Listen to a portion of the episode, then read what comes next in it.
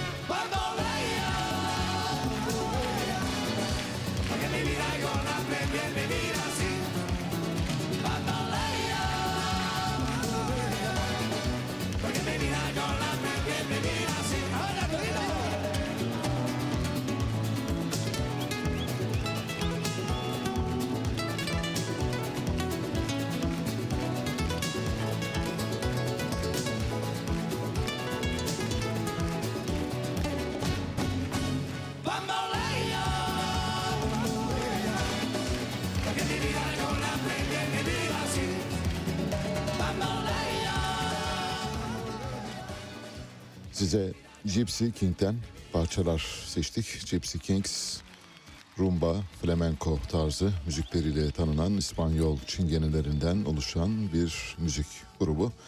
Aslında iki kafadar ailenin fertlerinin bir araya gelerek kurdukları bir grup. İlk başta iki ailenin dışında fertleri de vardı ama onlar ayrıldılar. Şimdi grup şu isimlerden oluşuyor.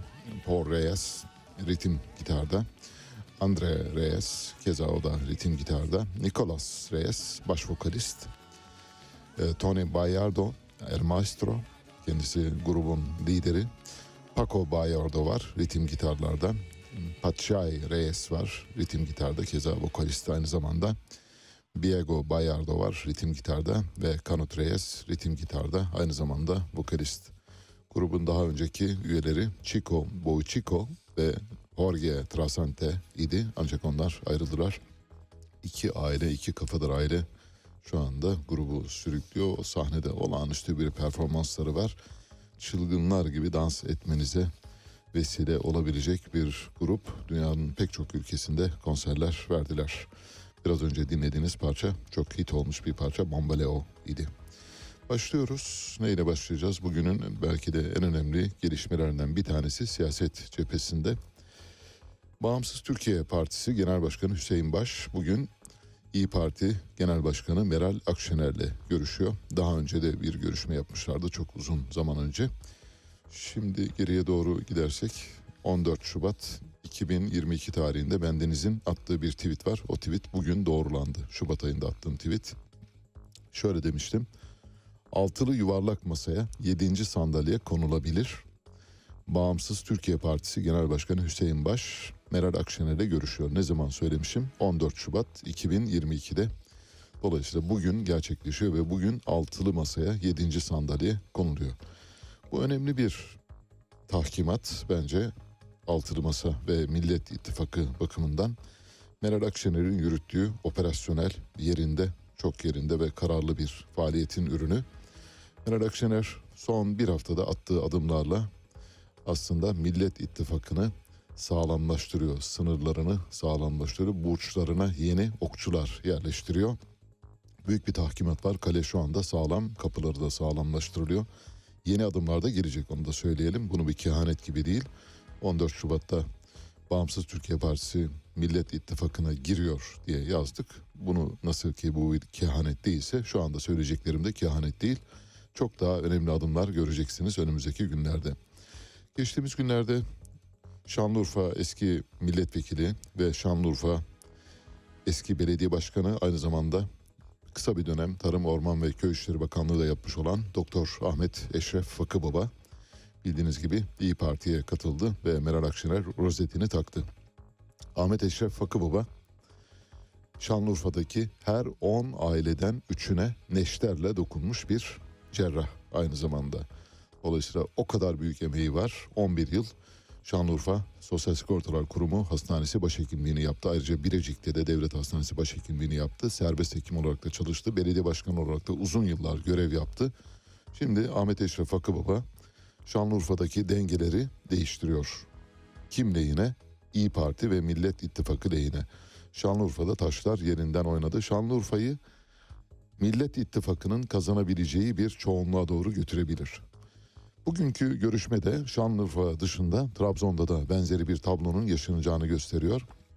Bildiğiniz gibi Bağımsız Türkiye Partisi Genel Başkanı Hüseyin Baş'ın babası Profesör Haydar Baş, Trabzon camiası tarafından çok sevilen, tanınan, bilinen bir isimdi. Ve onun mirasını sürdürüyor. Şimdi Trabzon'da da Şanlıurfa'daki siyasi dokunuşun bir benzeri gerçekleşiyor. Orada da Millet İttifakı bir parçayı koparmak üzere harekete geçmiş durumda Trabzon ve Şanlıurfa. Şimdi sırada ne olmalı? Buradan söyleyelim. Yakın bir zamanda Millet İttifakı Kayseri'de, Konya'da ve Sivas'ta da benzeri bir hata gerçekleştirecek. Dolayısıyla oralardaki o temel konsolide olmuş Cumhur İttifakı yapısını bozucu bir adım atacak. Göreceksiniz bunu hep birlikte tanık, tanıklık edeceğiz. Böylece bu girizgaha yaptık. Aslında başlamıştık ama e, başlangıç haberimiz değil. Bu bir sinopsis, bir siyasi özet olsun diye yaptık. Şimdi asıl haberlerle başlıyoruz. Türk İş'in her yıl, her ay açıkladığı bir açlık ve yoksulluk sınırı endeksi var.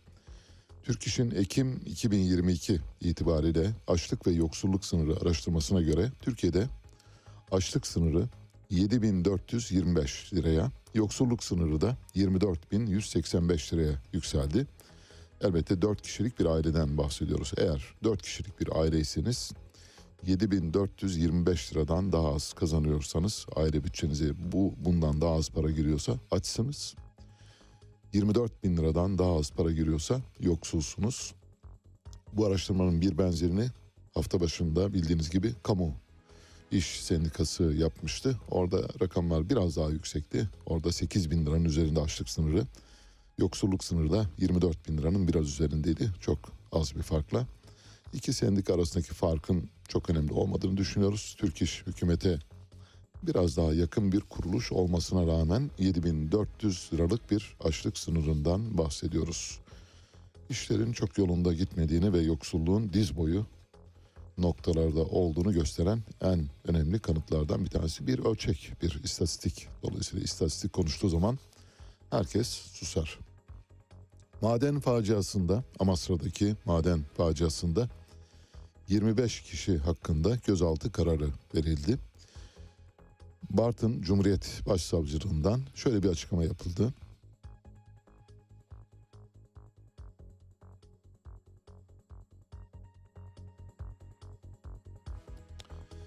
Bartın Cumhuriyet Başsavcılığından şöyle bir açıklama yapıldı.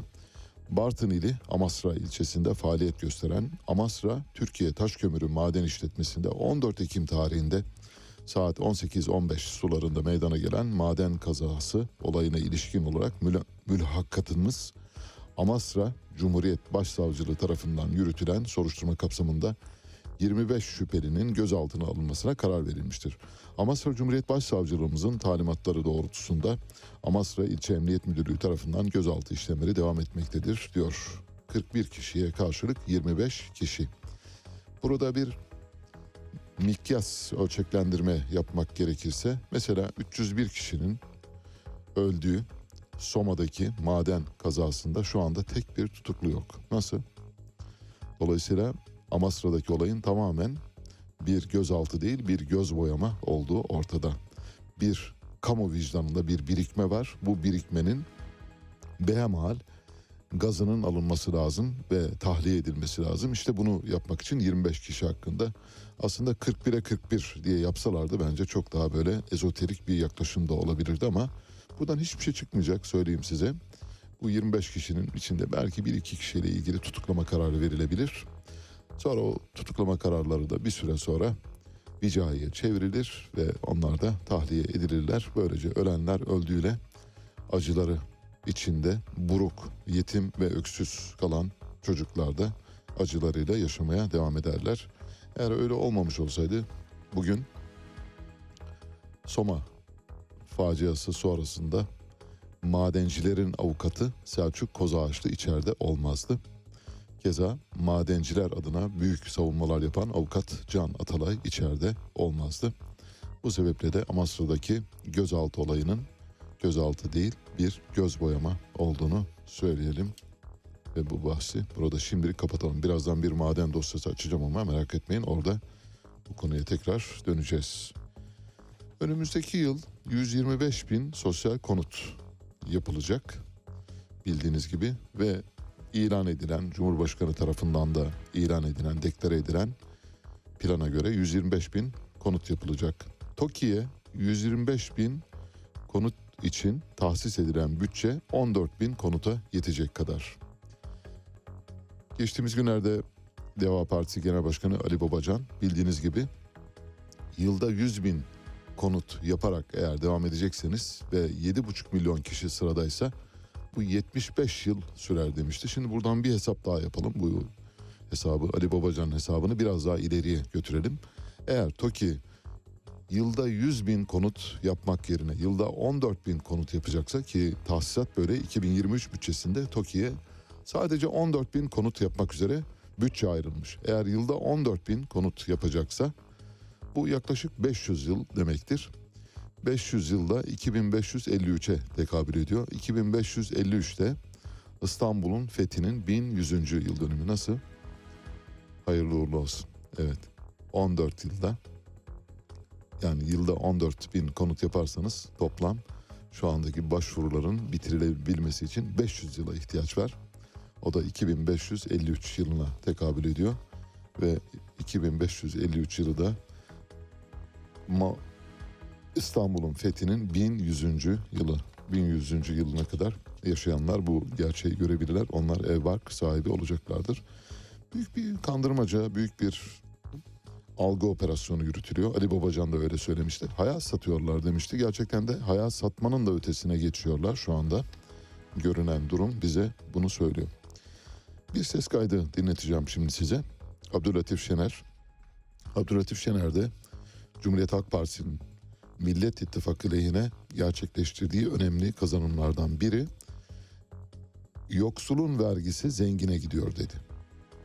bürokratların 3-5 yerde maaş aldığını, 40 yerde yönetim kurulu üyesi olduğunu duymadım, işitmedim, görmedim. İlk defa bu iktidar döneminde ortaya çıkmış bir yapıdır. Görüyoruz ki iş sadece maaşlarla dönmeyecek. Ufaktan piyasadan da para devşiren bürokrat tipi oluşturulmaya çalışılıyor. Bakan yardımcısı olmuş. Özel bir şirketin yönetim kurulu üyesi olarak da 50-60 bin lira maaş alıyor değerli arkadaşlar. Ya bir bürokrat, kamu görevlisi, bir bakanlığın üst makamlarında çalışan biri piyasadaki özel bir şirketin yönetiminden bu şekilde para alabilir mi? O kadar maaş aldığı yerin işlemi önüne geldiği zaman tarafsız davranabilir mi? Veya tüm hükümette diğer bakanlıklardaki işleri ortaya çıktığında bu şirketin o ilgili bakan yardımcısı bürokrat işe müdahil olmadan kenarda durabilir mi? Bu pakette başka ne var? Kur korumalı mevduat var. Kur korumalı mevduatı getirdik ve kuru 18'den 13'e 14'e düşürdük diye davul zurnayla bayram etmediğiniz kalmadı. 3-5 ay sonra bir baktık ki bu kur korumalı mevduata rağmen 18,5 dolar. 19'a çıkıyor, 19'u zorluyor. Peki hani kuru düşürmek için getirdiydiniz ne işe yaradı? Ne işe yaradı değerli arkadaşlar? 7 aylık bir uygulaması var. Hazinenin katlandığı toplam maliyet 85 milyar Türk lirası. Bu ülkenin fakir fukaranın evine ekmek götüremeyen insanların arada bir yapmış olduğu alışverişlerle kadevedir, ötevedir diye ödedikleri vergilerle bu mevduat sahiplerinin faizlerinin bir kısmını ödüyorsunuz. Sadece maliyet hazinenin ödediğinden de kaynaklanmıyor. Bir de Merkez Bankası'nın bu mevduatlara ödemeleri var. Kur farkları var. Her ne kadar Plan ve Bütçe Komisyonu'nda Merkez Bankası yetkilisi çağrılmışsa da sorduğumuzda da ben cevap veremem buna demişse de vermiyorum demişse de hatta yapılan hesaplar en az 116 milyar Türk lirası da Merkez Bankası'nın yükümlülüğü olduğunu gösteriyor. İkisini topladığınız zaman 7 aylık maliyeti 202 milyara çıkıyor değerli arkadaşlar. 202 milyarlık bir maliyet 7 ayda. Evet. Abdülhatif Şener'in e, bu konuşmasındaki miktarı tamamlayalım. 7 ayda 202 milyar lira diyor. Yıl sonunda 300 milyar liranın üzerine çıkacak kur korumalı mevduatın hazineye Merkez Bankası'na olan yükü. Ve kim pahasına? Fakirlerin, yoksulların yoksullaşması pahasına, daha fazla yoksullaşması pahasına bankada parası olan varlıklı zengin kesimleri yoksullar üzerinden fonlayan bu sistem gayri adil ve gayri ahlaki bir sistemin adıdır. Adalet Bakanı Bekir Bozdağ, Türk Tabipleri Birliği ile Türk Mühendis ve Mimar Odaları Birliği için harekete geçti. İki birliğin adındaki Türk ibaresinin kaldırılması için bir yasal düzenleme yapacaklarını söyledi. İki birliğin adındaki Türk ifadesini kaldırdığınız zaman acaba her şey normale dönecek mi diye soruyoruz. Tabii ki böyle bir şey yok. Bu, bu tür girişimler tamamen halkı oyalamaya, evet gördünüz mü bakınız milliyetçi bir şuurla hareket ediyoruz. Onlar Türk milliyetçisi değiller. Dolayısıyla Türk ibaresini kullanamazlar diye bir dolaylama yapıyorsunuz. Eğer böyle bir şey olmamış olsaydı örneğin Şimdi Türk Tabipleri Birliği'nin başkanı içeride bildiğiniz gibi. Şöyle bir sıradan geçelim. Mesela mimar odalarının başkanı içeride. Şehir Plancıları Odası Başkanı içeride.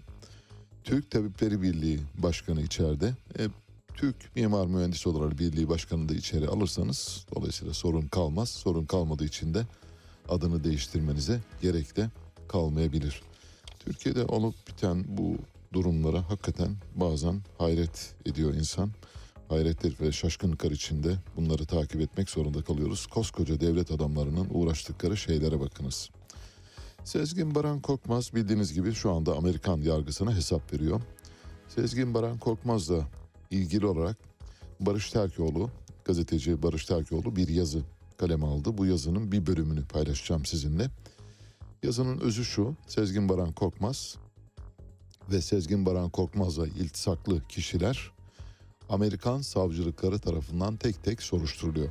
Türkiye'de bulunan Sezgin Baran Korkmaz'la iş ilişkisi içinde bulunan kişiler, Sezgin Baran Korkmaz'ın otelinde kalanlar, Sezgin Baran Korkmaz'ın uçağına binenler, Sezgin Baran Korkmaz'ın kayığına binenler herkesle ilgili şu anda Amerikan makamları, adli makamları soruşturma yürütüyor. Bir süre sonra bu soruşturma yürütülen, hakkında soruşturma yürütülen kişileri Amerikalılar şuna davet edecekler.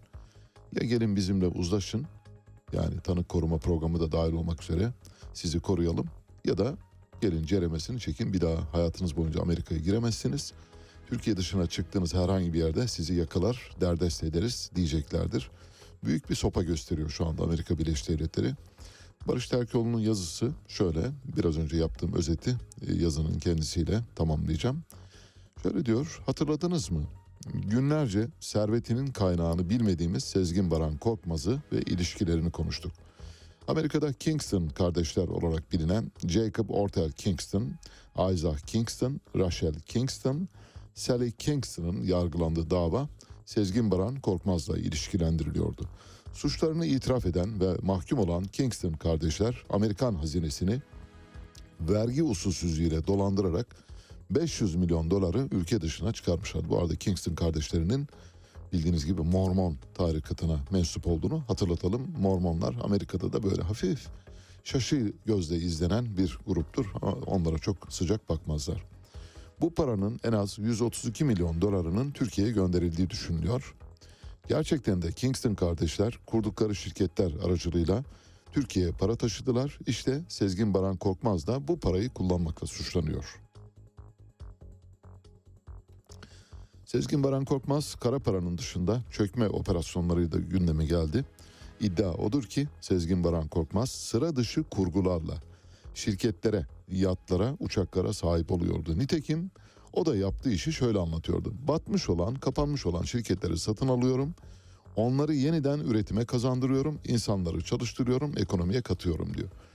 2013 ila 2017 yılları arasında İstanbul, Çatalca, Silivri, Hadımköy, Beylikdüzü, Tekirdağ, Çorlu sınırlarında sayısız plastik fabrikası yandı. Hatırlar mısınız? Bunları haberleştirmiştik o yıllarda.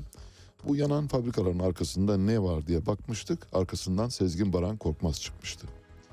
Fabrikaları alıyorsunuz, yakıyorsunuz, sigortadan parasını alıyorsunuz. Alıyorsunuz, yakıyorsunuz, sigortadan parasını alıyorsunuz. Onlarca fabrika yandı. 2013-2017 arasında arkasında Sezgin Baran Korkmaz'ın adı vardı. Bütün bunlar olup biterken herkes seyirci kalmışlar. Bu tabi Barış Terkoğlu'nun yazısında olmayan bir unsur olduğu için ilave ettim. Devam ediyorum. Diyor ki Barış Terkoğlu yağmurdan kaçarken Amerikan yargısına tutuldu. Avusturya'da kim alacak hesaplaşmasından sonra Sezgin Baran Korkmaz Amerika'nın elinde kaldı. Kingston kardeşler dışında Sezgin Baran Korkmaz hakkında Borajet satışı nedeniyle ayrı bir dosya olduğunu daha öğrendik diyor. Meğer son dönemde Türkiye'de bazı telefonlar Amerika'daki savcı tarafından aranıyormuş. Nasıl?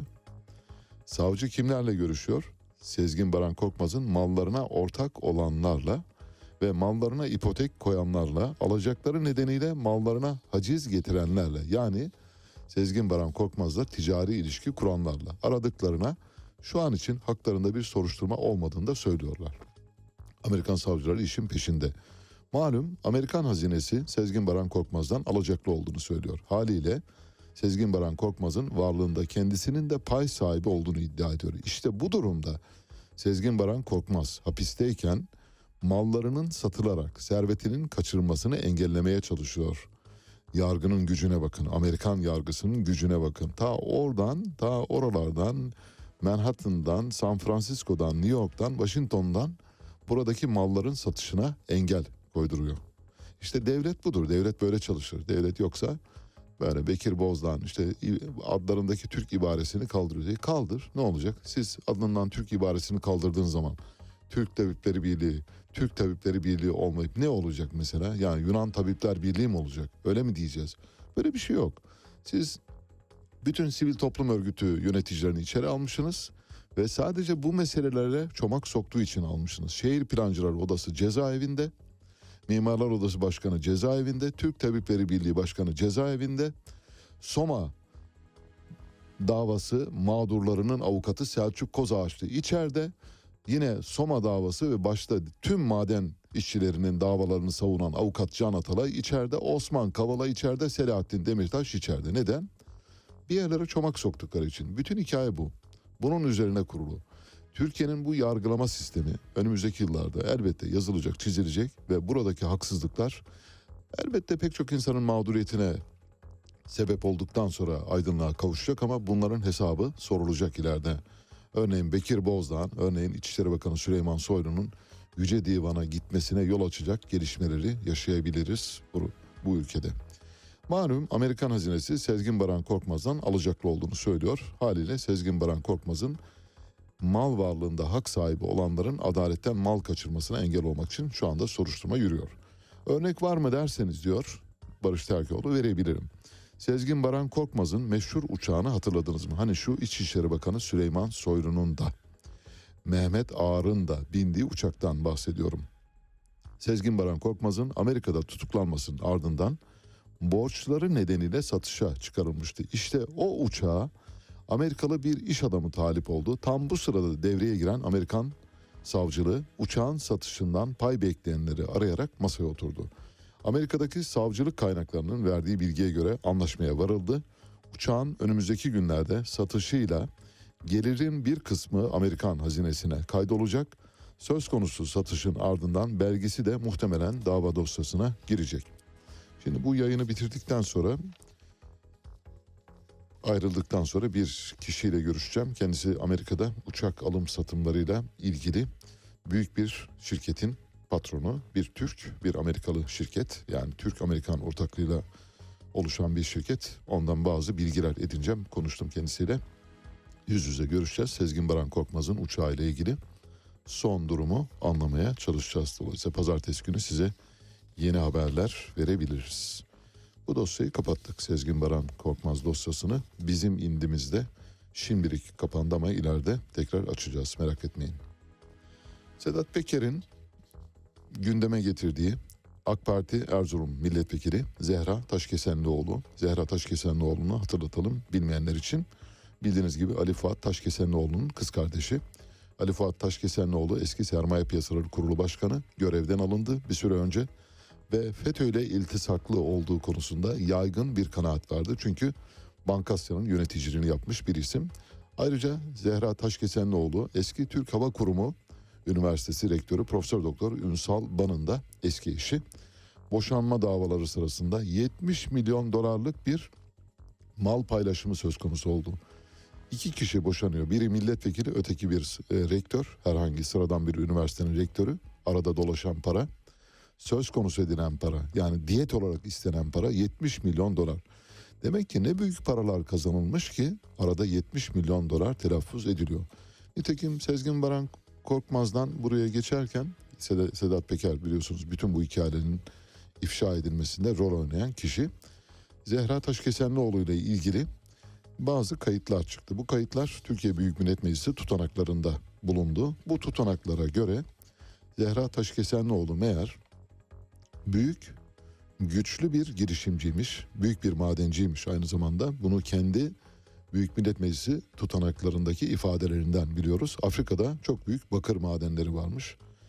Şöyle haber, AK Parti'nin Erzurum Milletvekili Zehra Taşkesenlioğlu'nun 15 Mayıs 2022 günü Türkiye Büyük Millet Meclisi Sanayi Ticaret ve Enerji Kaynakları Komisyonu'nda yaptığı konuşmada ben de yıllarca Afrika'da madencilik yaptım. Halen de bakır madenlerim var diyor.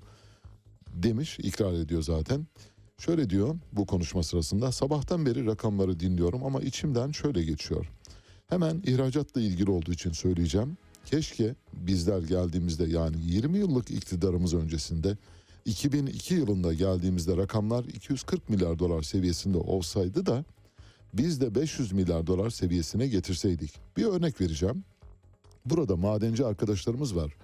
Maden sektörüyle ilgili çok önemli bilgiler verdiler. Ben de yıllarca Afrika'da madencilik yaptım. Halen de bakır madenlerim var. Dolayısıyla madenciliğin ne kadar zor olduğunu bilen bir insan olarak konuşuyorum. Vay vay vay. Kanun teklifiyle ilgili söylemem gerekirse ihracatı gerçekleştirirken hepimizin en önemli şeyi aslında bir kefarete ihtiyaç duyuyor olmamızdı. Bir kredi bulamıyoruz demek istiyor. Ağlıyor komisyonda. Ben komisyonumuza teşekkür ederim. Türkiye'de ihracatı yaptım ama dolaylı olarak yaptım. Sudan'a ilaç sattım. Tanzanya'ya ilaç sattım. Tarım aletleri sattım. Uganda'ya, Ruanda'ya farklı ürünler gönderdim. Dolayısıyla ihracatı geliştirirken en önemli sıkıntımız aslında finansmana erişimdi diyor. Kim? Zehra Taşkesenlioğlu. Bakın Uganda'ya, Ruanda'ya, Tanzanya'ya, Sudan'a ilaç sattığını söylüyor. Afrika'da da çok sayıda madeni olduğunu belirtiyor.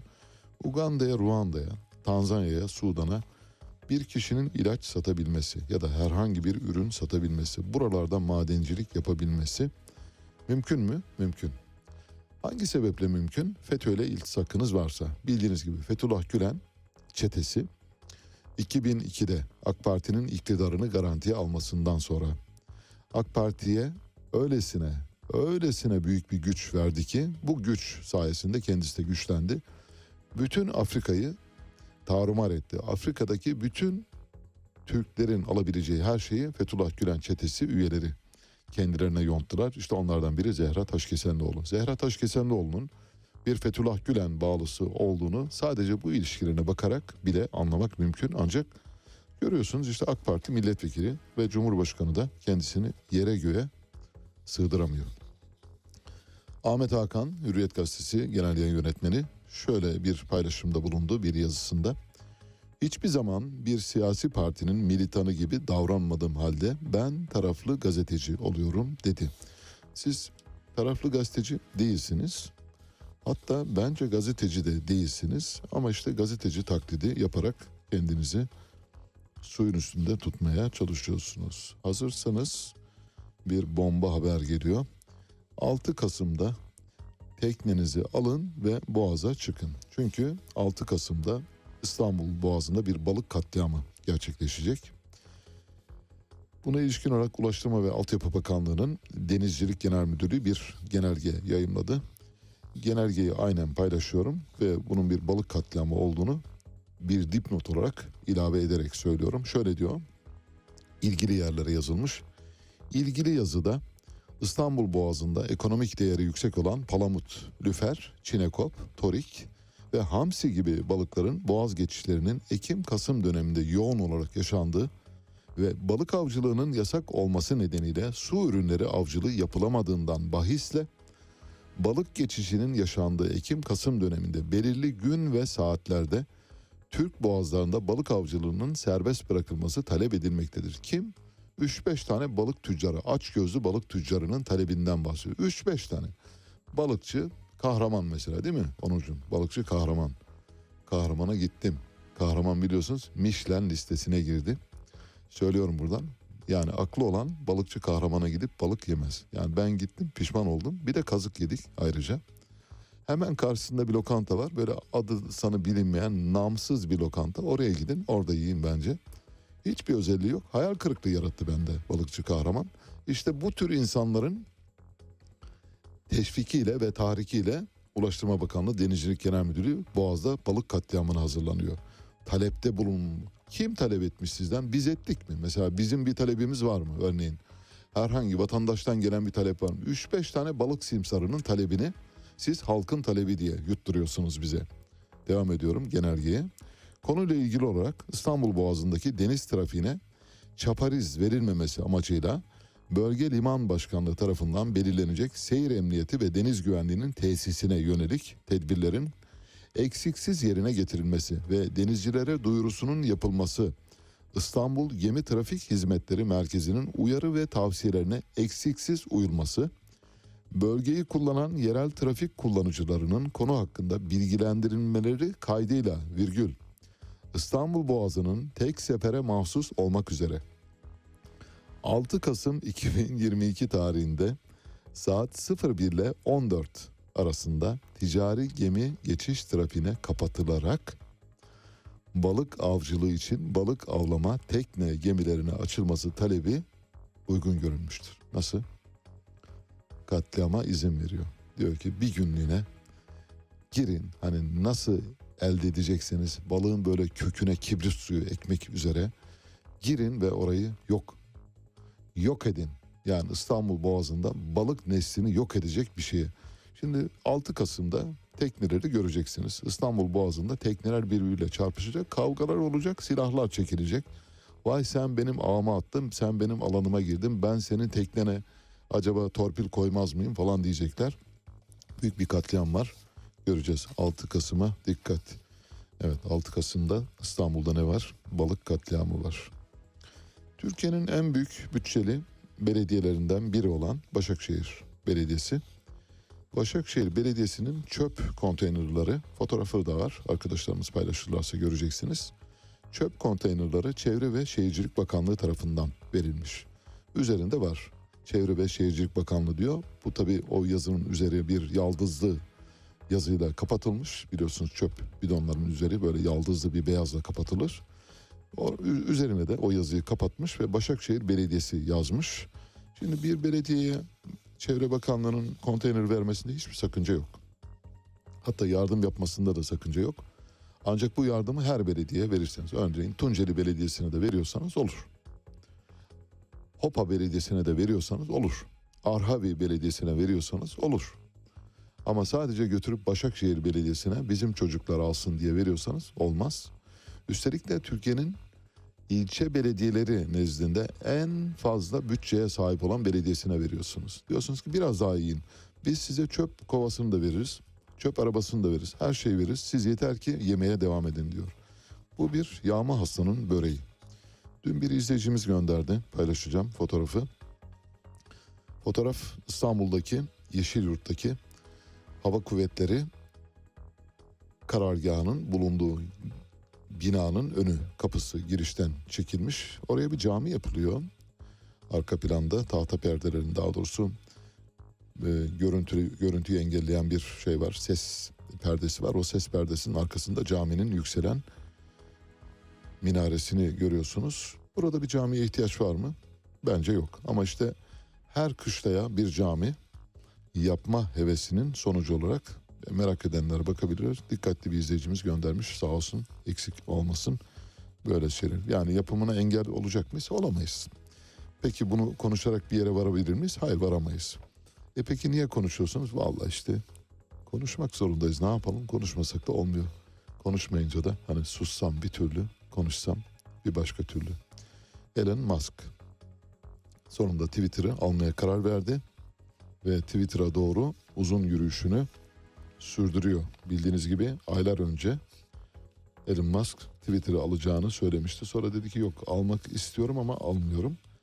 Twitter yönetimi de e, alacaksan al artık, almayacaksan vazgeç artık. Beni alacak olanlar var hani kızlar yapar ya bak artık Rıza. Vallahi eve her gün görücü geliyor. Artık alacaksan al beni dediler ve Elon Musk tamam dedi alıyorum dedi ve dün işlemi başlattı.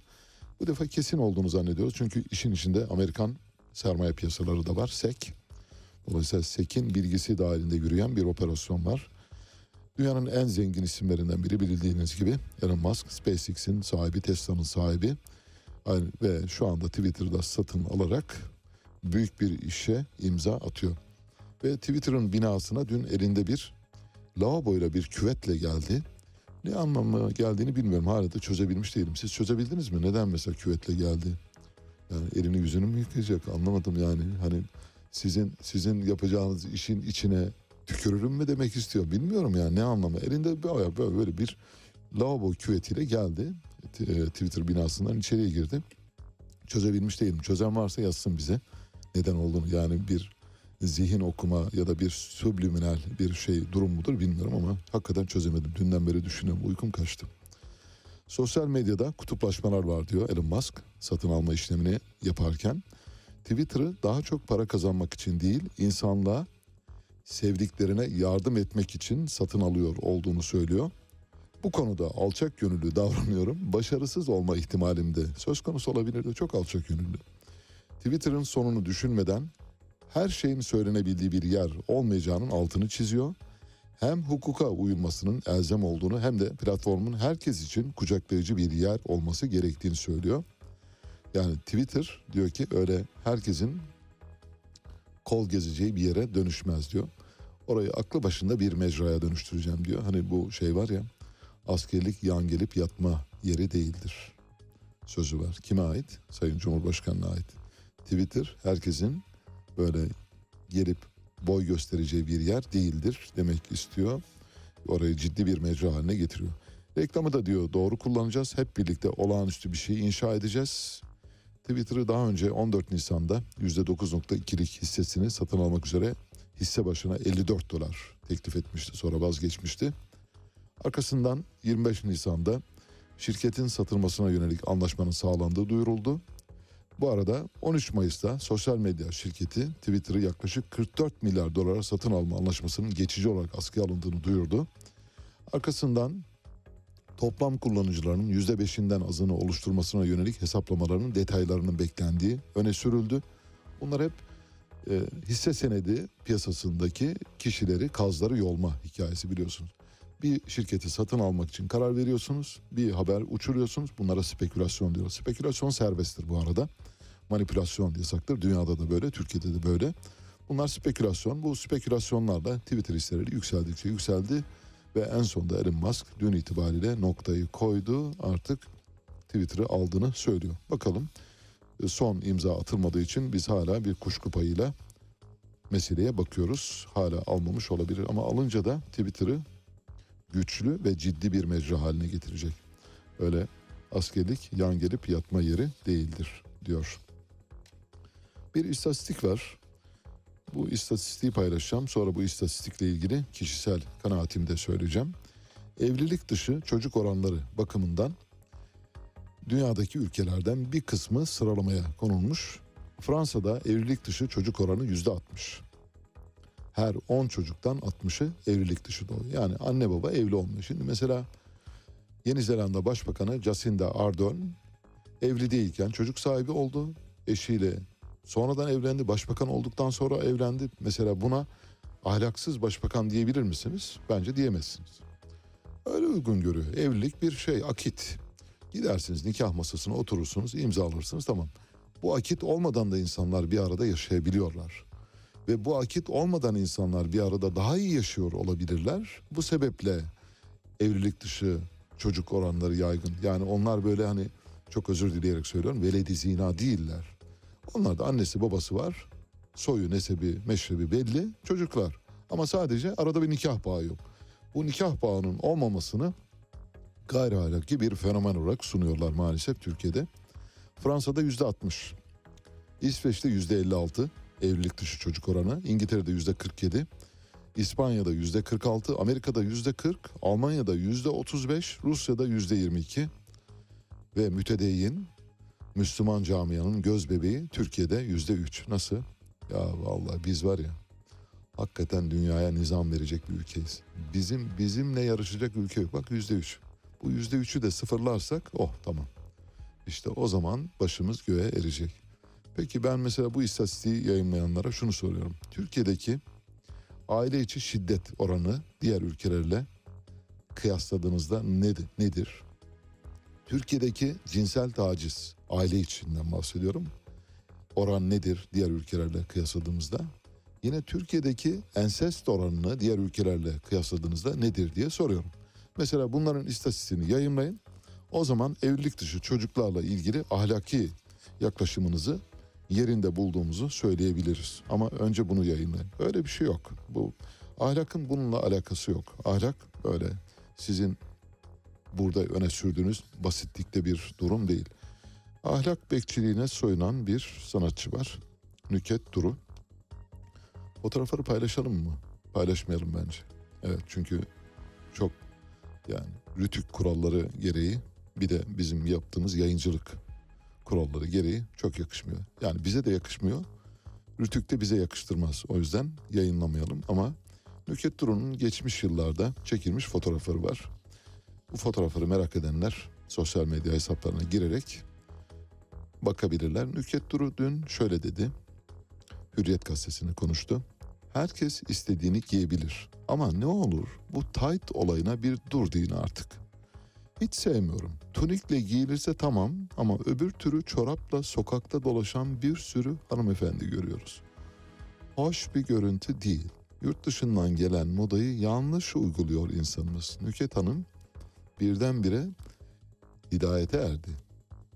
Nüket Duru geçmişte Aydemir Akbaş'la Ayıkla Beni Hüsnü diye film çevirmiş birisi kendisi. Ayıkla Beni Hüsnü.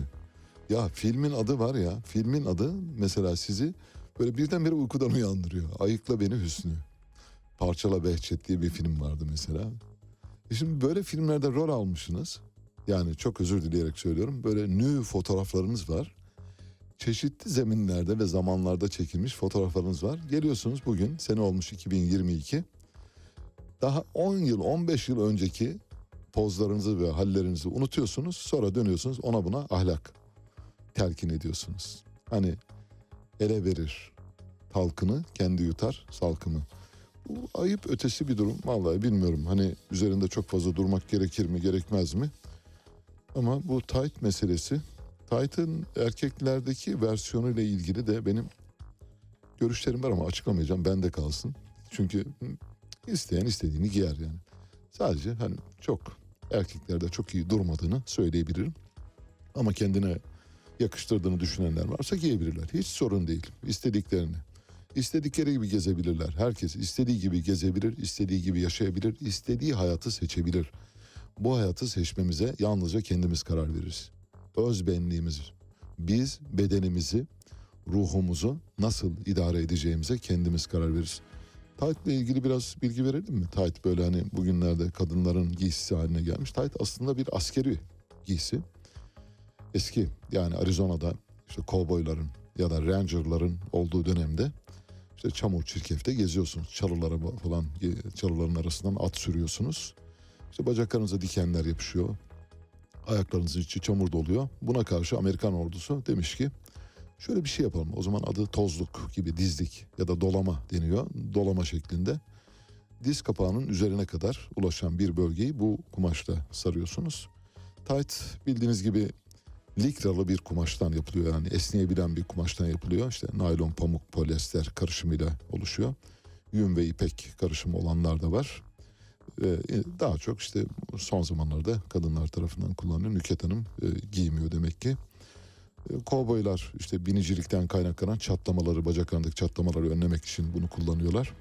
Pantolonların aşınmasından dolayı süvariler kullanıyor, süvari birlikleri kullanıyor. Keza e, tarlada ve mısır, şeker pancarı, e, şeker kamışı tarlalarında çalışan işçiler de yılanlar ve böceklere karşı kendilerini korumak için kalın taytlar giyiyorlarmış. Rusya ve Kore'de soğuka, soğuklara karşı kullanılan bir e, giysi içlik olarak kullanılıyor. Bizde hala içlik giyen erkekler var. Bu sosyal medyada çok şey oluyor, çok konuşuluyor. Ay hala içlik giyiyor biliyor musun şekerim? Vallahi geçen gördüm. Çok hayret ettim. İçlik giyiyor. Ay, yok olmaz. Hayır. Vallahi çok yani üzüldüm. E, o güne kadar neden peki yani adam içlik giyince mi şey oldu birdenbire? Bir de atlet giyiyorlar ya işlerine. Mesela o da böyle çok şey takıntı konusudur. Neyse geçtik. Herkes istediğini giyebilir. 19. yüzyılın sonlarından bu yana çeşitli milletlerde başta askeri birliklerde sonra avcı birliklerinde sonra da çiftçi birliklerinde kullanılan bir kıyafettir. Giyilen bugün yüksek sosyetemizin maalesef hedefine mazhar olmuş bir kıyafete dönüştü. Muhtemelen Nüket Duru neden giyemiyor olabilir acaba? Yani eskiden giydiğini zannediyor. Kilo mu olabilir? Evet bravo tebrik ederim. Baseni büyümüştür ondan. Necmettin Batırel son bir haber verelim. Birazdan müziğe gideceğiz. Daha doğrusu araya gideceğiz. Necmettin Batırel bildiğiniz gibi şakkadanak 10 milyar verirsin ve doları aşağı çekersin diye televizyonlarda konuşan ve herkesin şakkadanak Necmettin diye bildiği kişi Necmettin Batırel. Türkiye Gazetesi'nin bir ekonomi yazarı. Dün şöyle dedi. Türkiye asla krizde değil. Hele açlık çekiliyor palavranın babası. Etrafınıza bakın kadın erkek herkes göbekli. Valla Nüket Duru da öyle. Baktım ben. Yani demek ki o da aynı kapsama giriyor. Şimdi Necmettin Batırel zenginliği göbekli açıklıyor. Oysa zenginliği açıklayan başka parametreler var. Onları söylemiyor. Şöyle dedi. Türkiye asla krizde değil. Hele açlık çekiliyor sözü palavranın babası. Niye mi? Ya etrafınıza bakın. Kadın erkek herkes göbekli. İnsanlar şişmanlıktan yürüyemiyor. Peki bu nasıl oluşuyor? Yemekte değil mi? O zaman sıkıntı var mı? Yok. Hem yerim hem yakınırım. Kimseyi kandırmayın diyor. Bir de Cumhurbaşkanı tarifi veriyor adrese e, dayalı olarak. Cumhurbaşkanı uzun boylu, yakışıklı ve delici bakışlı olmalı diyor. Nasıl?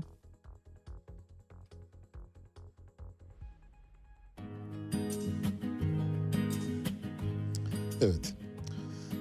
Ara veriyoruz. Habere gideceğiz. Mehtap Yeni Doğan geliyor. Size Gypsy Kings'ten parçalar seçtik. Şu anda dinlediğiniz parça Trista Pena. Yo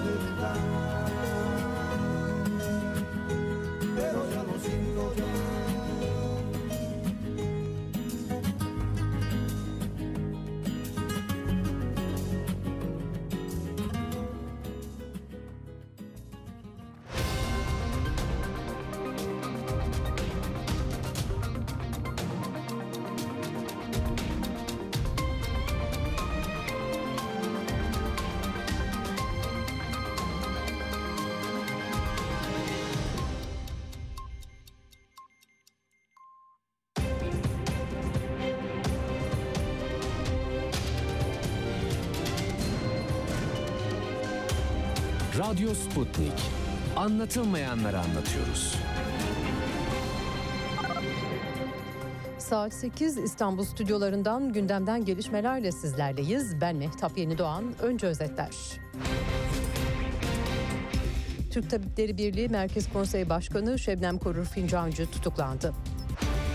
Kur korumalı mevduat hesabı uygulamasının süresini uzatan madde Türkiye Büyük Millet Meclisi'nde kabul edildi. Bizi Millet İttifakı'na alsınlar diyen Bağımsız Türkiye Partisi Genel Başkanı'na İyi Parti'den yanıt geldi. Ayrıntılar birazdan.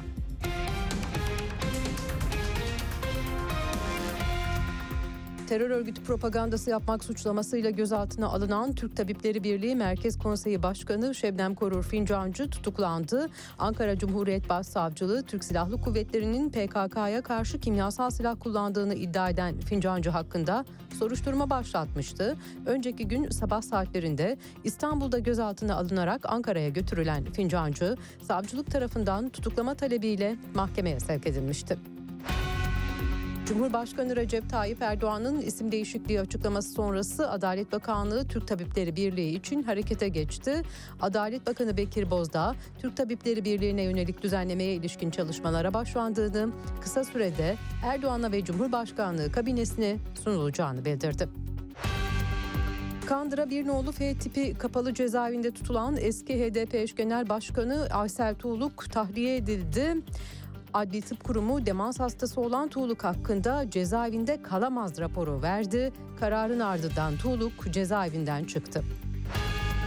Türkiye Büyük Millet Meclisi Genel Kurulu'nda torba kanun teklifinin görüşmeleri devam ediyor. 48 maddeden oluşan teklif 27. maddesine kadar kabul edildi.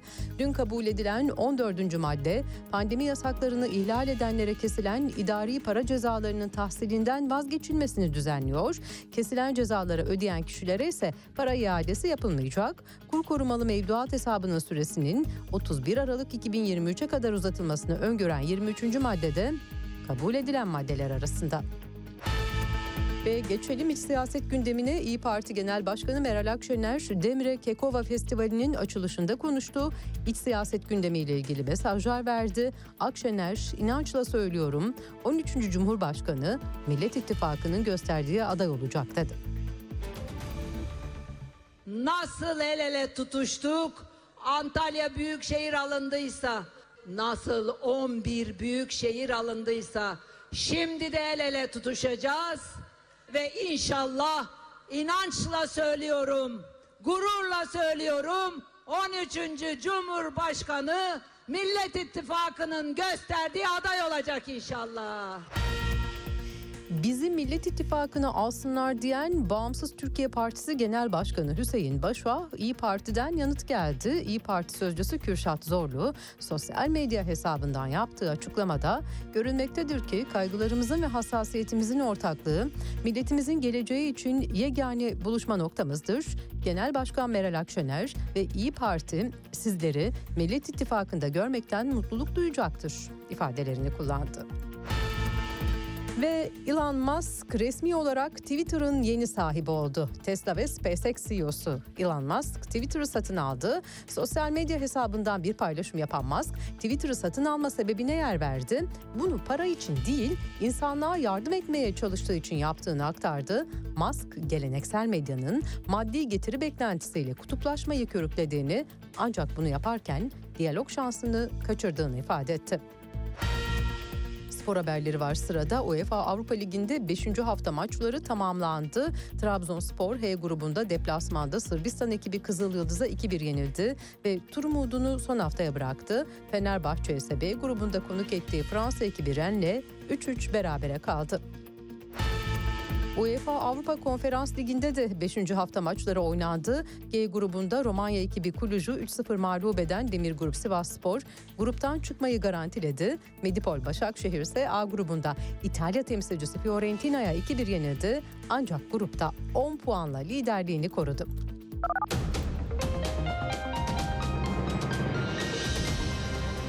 Haberleri sunduk. Gelişmelerle tekrar birlikte olacağız. Hoşçakalın. Radyo Sputnik artık dünyanın en çok kullanılan sosyal ağlarından biri olan Telegram'da. Hala kullanmıyorsanız önce Telegram uygulamasını mobil cihazınıza yükleyin. Ardından Radyo Sputnik'in Telegram kanalına katılın. Canlı yayınlarımızı ve programlarımızı kaçırmayın. Anlatılmayanları anlatıyoruz.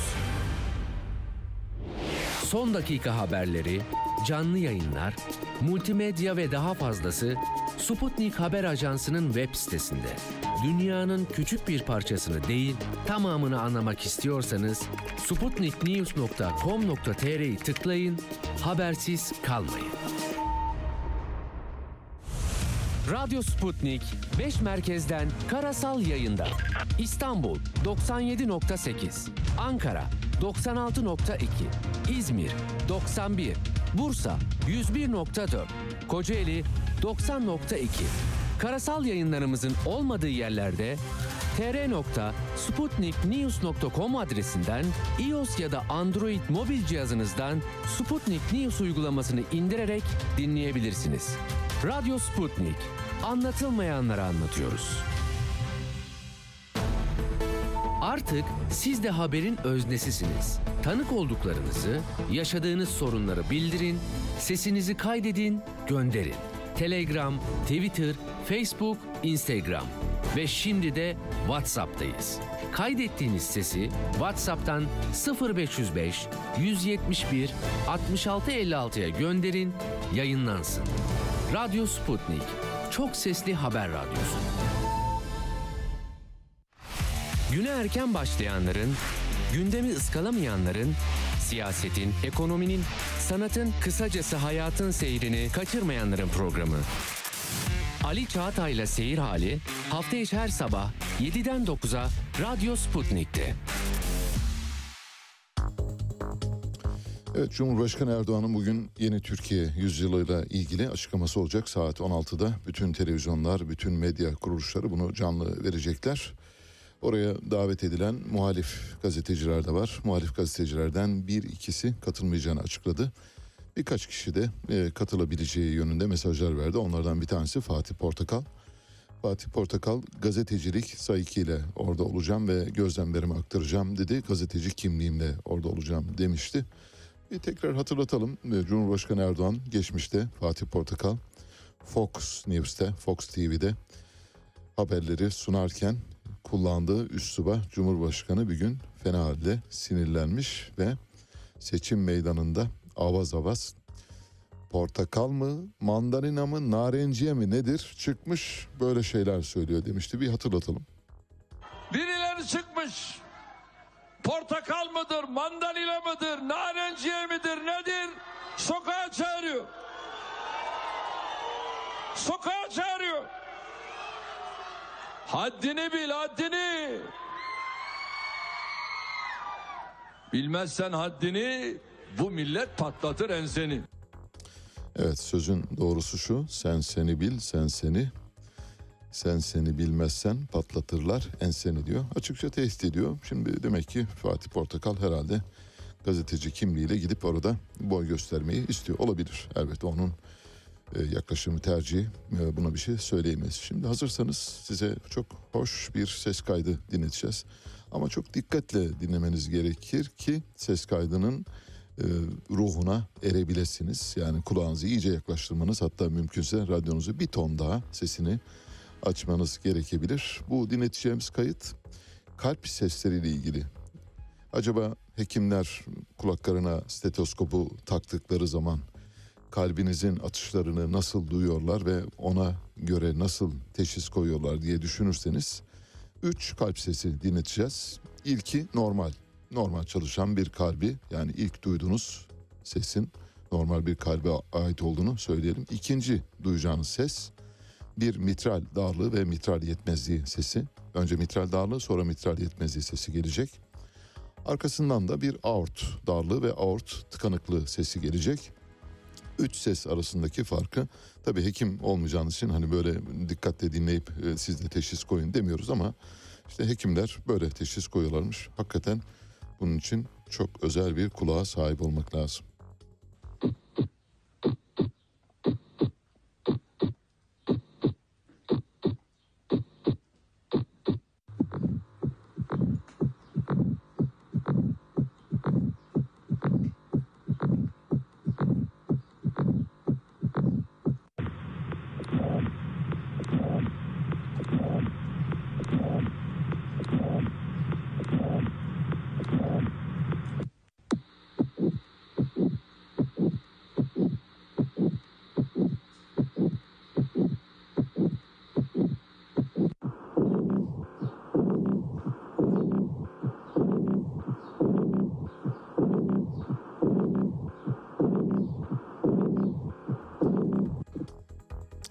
Evet dinleyince bile çok korkunç geliyor değil mi? Normal kalbin e, vuruşunu ve sesini dinlediğinizde huzur geliyor. Tıpkı böyle bir baterinin senkopları gibi tak tak tak vuran yani raktan geliyor. Zaten rak bildiğiniz gibi kalp ritimlerinin sesinden yola çıkarak e, keşfedilmiş bir müzik türü. Neredeyse anne karnındaki bebeğin e, duyduğu huzuru yansıtıyor. Vuruşlar ona göre ayarlanmıştır. Rakta tabii geleneksel raktan bahsediyoruz ya yoksa sonradan oluşturulan raka ilave edilen yeni biçimlerden bahsetmiyoruz. AK Partili başkana muhtarlara 1800 liralık bir saat hediyesi haberi var. Giresun'un AK Partili belediye başkanı Aytekin Şenlikoğlu 19 Ekim Muhtarlar Günü'nde kentte bulunan toplam 81 muhtara 1800 liralık saat hediye etmiş. Gelecek Partisi Merkez İlçe Başkanı Halil Küpeli Vatandaş çocuğuna kışlık mont alamıyor. Belediyenin bunlara çare olması lazım. Bu saatlerin parasını başkan kendi cebinden mi ödedi yoksa belediye kasasından mı çıktı dedi. Ben söyleyeyim paranın nereden çıktığını. Çöp kovalarını, çöp araçlarını ve her türlü şeyi Çevre Bakanlığı'na yıkarsınız. Elinizde kalan parayla da muhtarlara saat de alırsınız, araba da alırsınız. Her şeyi alabilirsiniz. Yağma Hasan'ın böreği. Bir vaka var. Bu vaka Amerika'da geçiyor. İzmir'de bir iş adamı Zeki Sabuncu AÇ isimli bir kadından iki çocuğu oluyor yıllar önce. Sonra bu çocukları nüfusuna aldırmak istiyor kadın.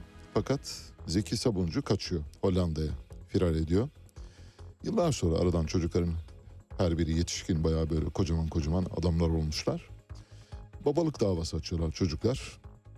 Ve mahkeme Zeki Sabuncu'dan DNA örneği alınması için Hollanda'yı bilgilendiriyor. Hollanda polisi de Zeki Sabuncu'yu yakalıyor. DNA örneğini alıp Türkiye'ye yolluyor. DNA testiyle Sabuncu'nun biyolojik baba olduğu belirleniyor.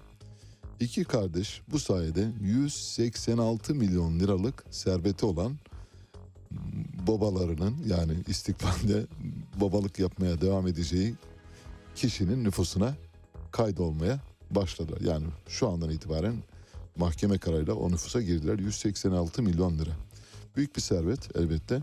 Bu haberi şunun için paylaştım. Bu olay Amsterdam'da geçiyor. Eğer olay Ankara'da ya da İstanbul'da ya da Türkiye'de geçmiş olsaydı bu olay böyle olmazdı. O babalık davası açan kişilere hakaret davası açılırdı. Ellerinde ayaklarında ne varsa ayakkabılarına kadar çoraplarına kadar alırlardı bu iki kişinin. Ama mesele bir Anglo-Sakson adaletine yansıyınca iş buraya doğru geliyor. Hollanda adaleti yakalıyor, DNA'yı alıyor, gönderiyor. E, DNA örneği tabii tartışmasız. Türkiye'de şu olabilirdi mesela bu DNA örneği çarpıtılabilirdi. DNA örneği yerine başka bir DNA örneği konulabilirdi. Her şey olabilir. Adli tıpta her türlü sahtekarlığın olduğu bir ülkedeyiz. Türkiye'de olmadığı için 186 milyon liralık servete kavuşmuş iki kişiden bahsediyoruz. İstanbul'da AVM'lerde bildiğiniz gibi bazı AVM'ler, bazı demeyelim pek çok AVM para alıyor otopark ücreti olarak. Oysa AVM'lerin kuruluş yasası uyarınca 3 saate kadar bütün otoparklar ücretsizdir. İstinye Park'tan Kanyon'a kadar aklınıza gelebilecek Zorlu'ya kadar hepsinde ücretsiz olması gerekirken pek çok otoparkta ücret alınıyor. Tüketici Konfederasyonu Başkanı Aydın Ağoğlu kişiler ücret vermek zorunda değiller. Azıcık zahmete katlanıp şikayet edip haklarını ararlarsa bu sorun çözülür diyor. Dolayısıyla kısa süreli parklarda 3 saate kadar olan parklarda her nerede olursa olsun ister Şırnak'ta, ister Siirt'te, ister Çankırı'da, ister Çorum'da, isterse İstanbul'un göbeğinde olsun otoparka girdiğiniz zaman eğer 3 saate kadar sizden ücret alıyorsa hemen fişini götürüp iade edin, paranızı geri alın. Paranızı geri alamazsanız zabıtaya başvurun. Zabıtadan çözemezseniz e, polisi arayın. Polisi arayamazsanız da vallahi yapacak bir şey yok. Polisi ara, yani polise rağmen çözemezseniz artık orada pes edin. Yani parayı kabul edin, sineye çekin. Küba'dan Amerika'ya bir abluka kaldır çağrısı geldi. Sputnik Türkiye'nin haberi. Küba parlamentosu ülke ekonomisi üzerinde ağır sonuçlara yol açan ambargonun kaldırması için Amerika'ya çağrıda bulundu. Başkent Havana'da düzenlenen oturumda parlamento abluka olmadan daha iyi sloganıyla Amerikan ambargolarının sona erdirilmesini istedi. Küba Dışişleri Bakan Yardımcısı Carlos Fernandez de Cosio açıklamasında kendilerine açılan ekonomik savaşın gerçek nedenlerinin Küba Sosyalist Projesi'nin başarısını engellemek olduğunu belirtiyor.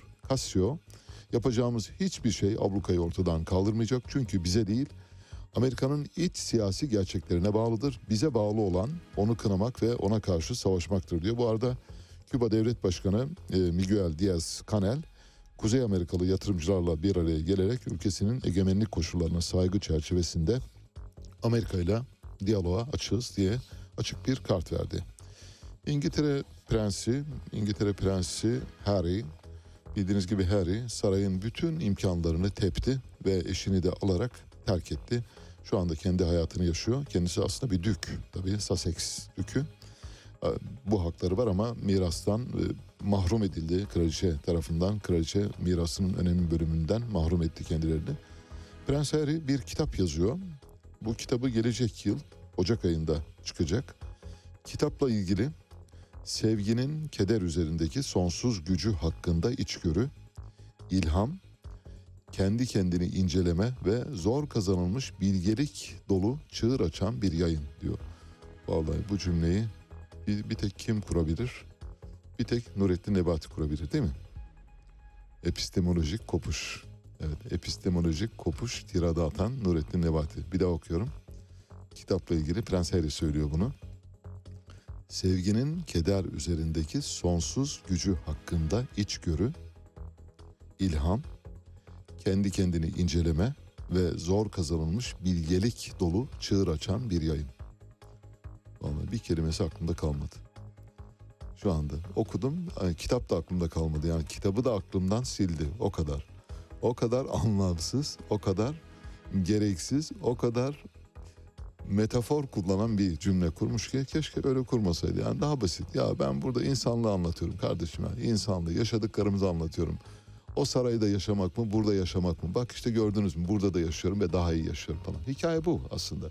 Bunu anlatmak istiyor ama işte böyle hani dolaylama yaparak böyle hani süblimasyon kullanarak, yüce- yücelterek olayı gerçek boyutundan çıkararak falan anlatınca farklı olduğunu düşünüyorlar. Nurettin Nebati'ye buradan bir şey göndermiş olalım. Tüyo göndermiş olalım.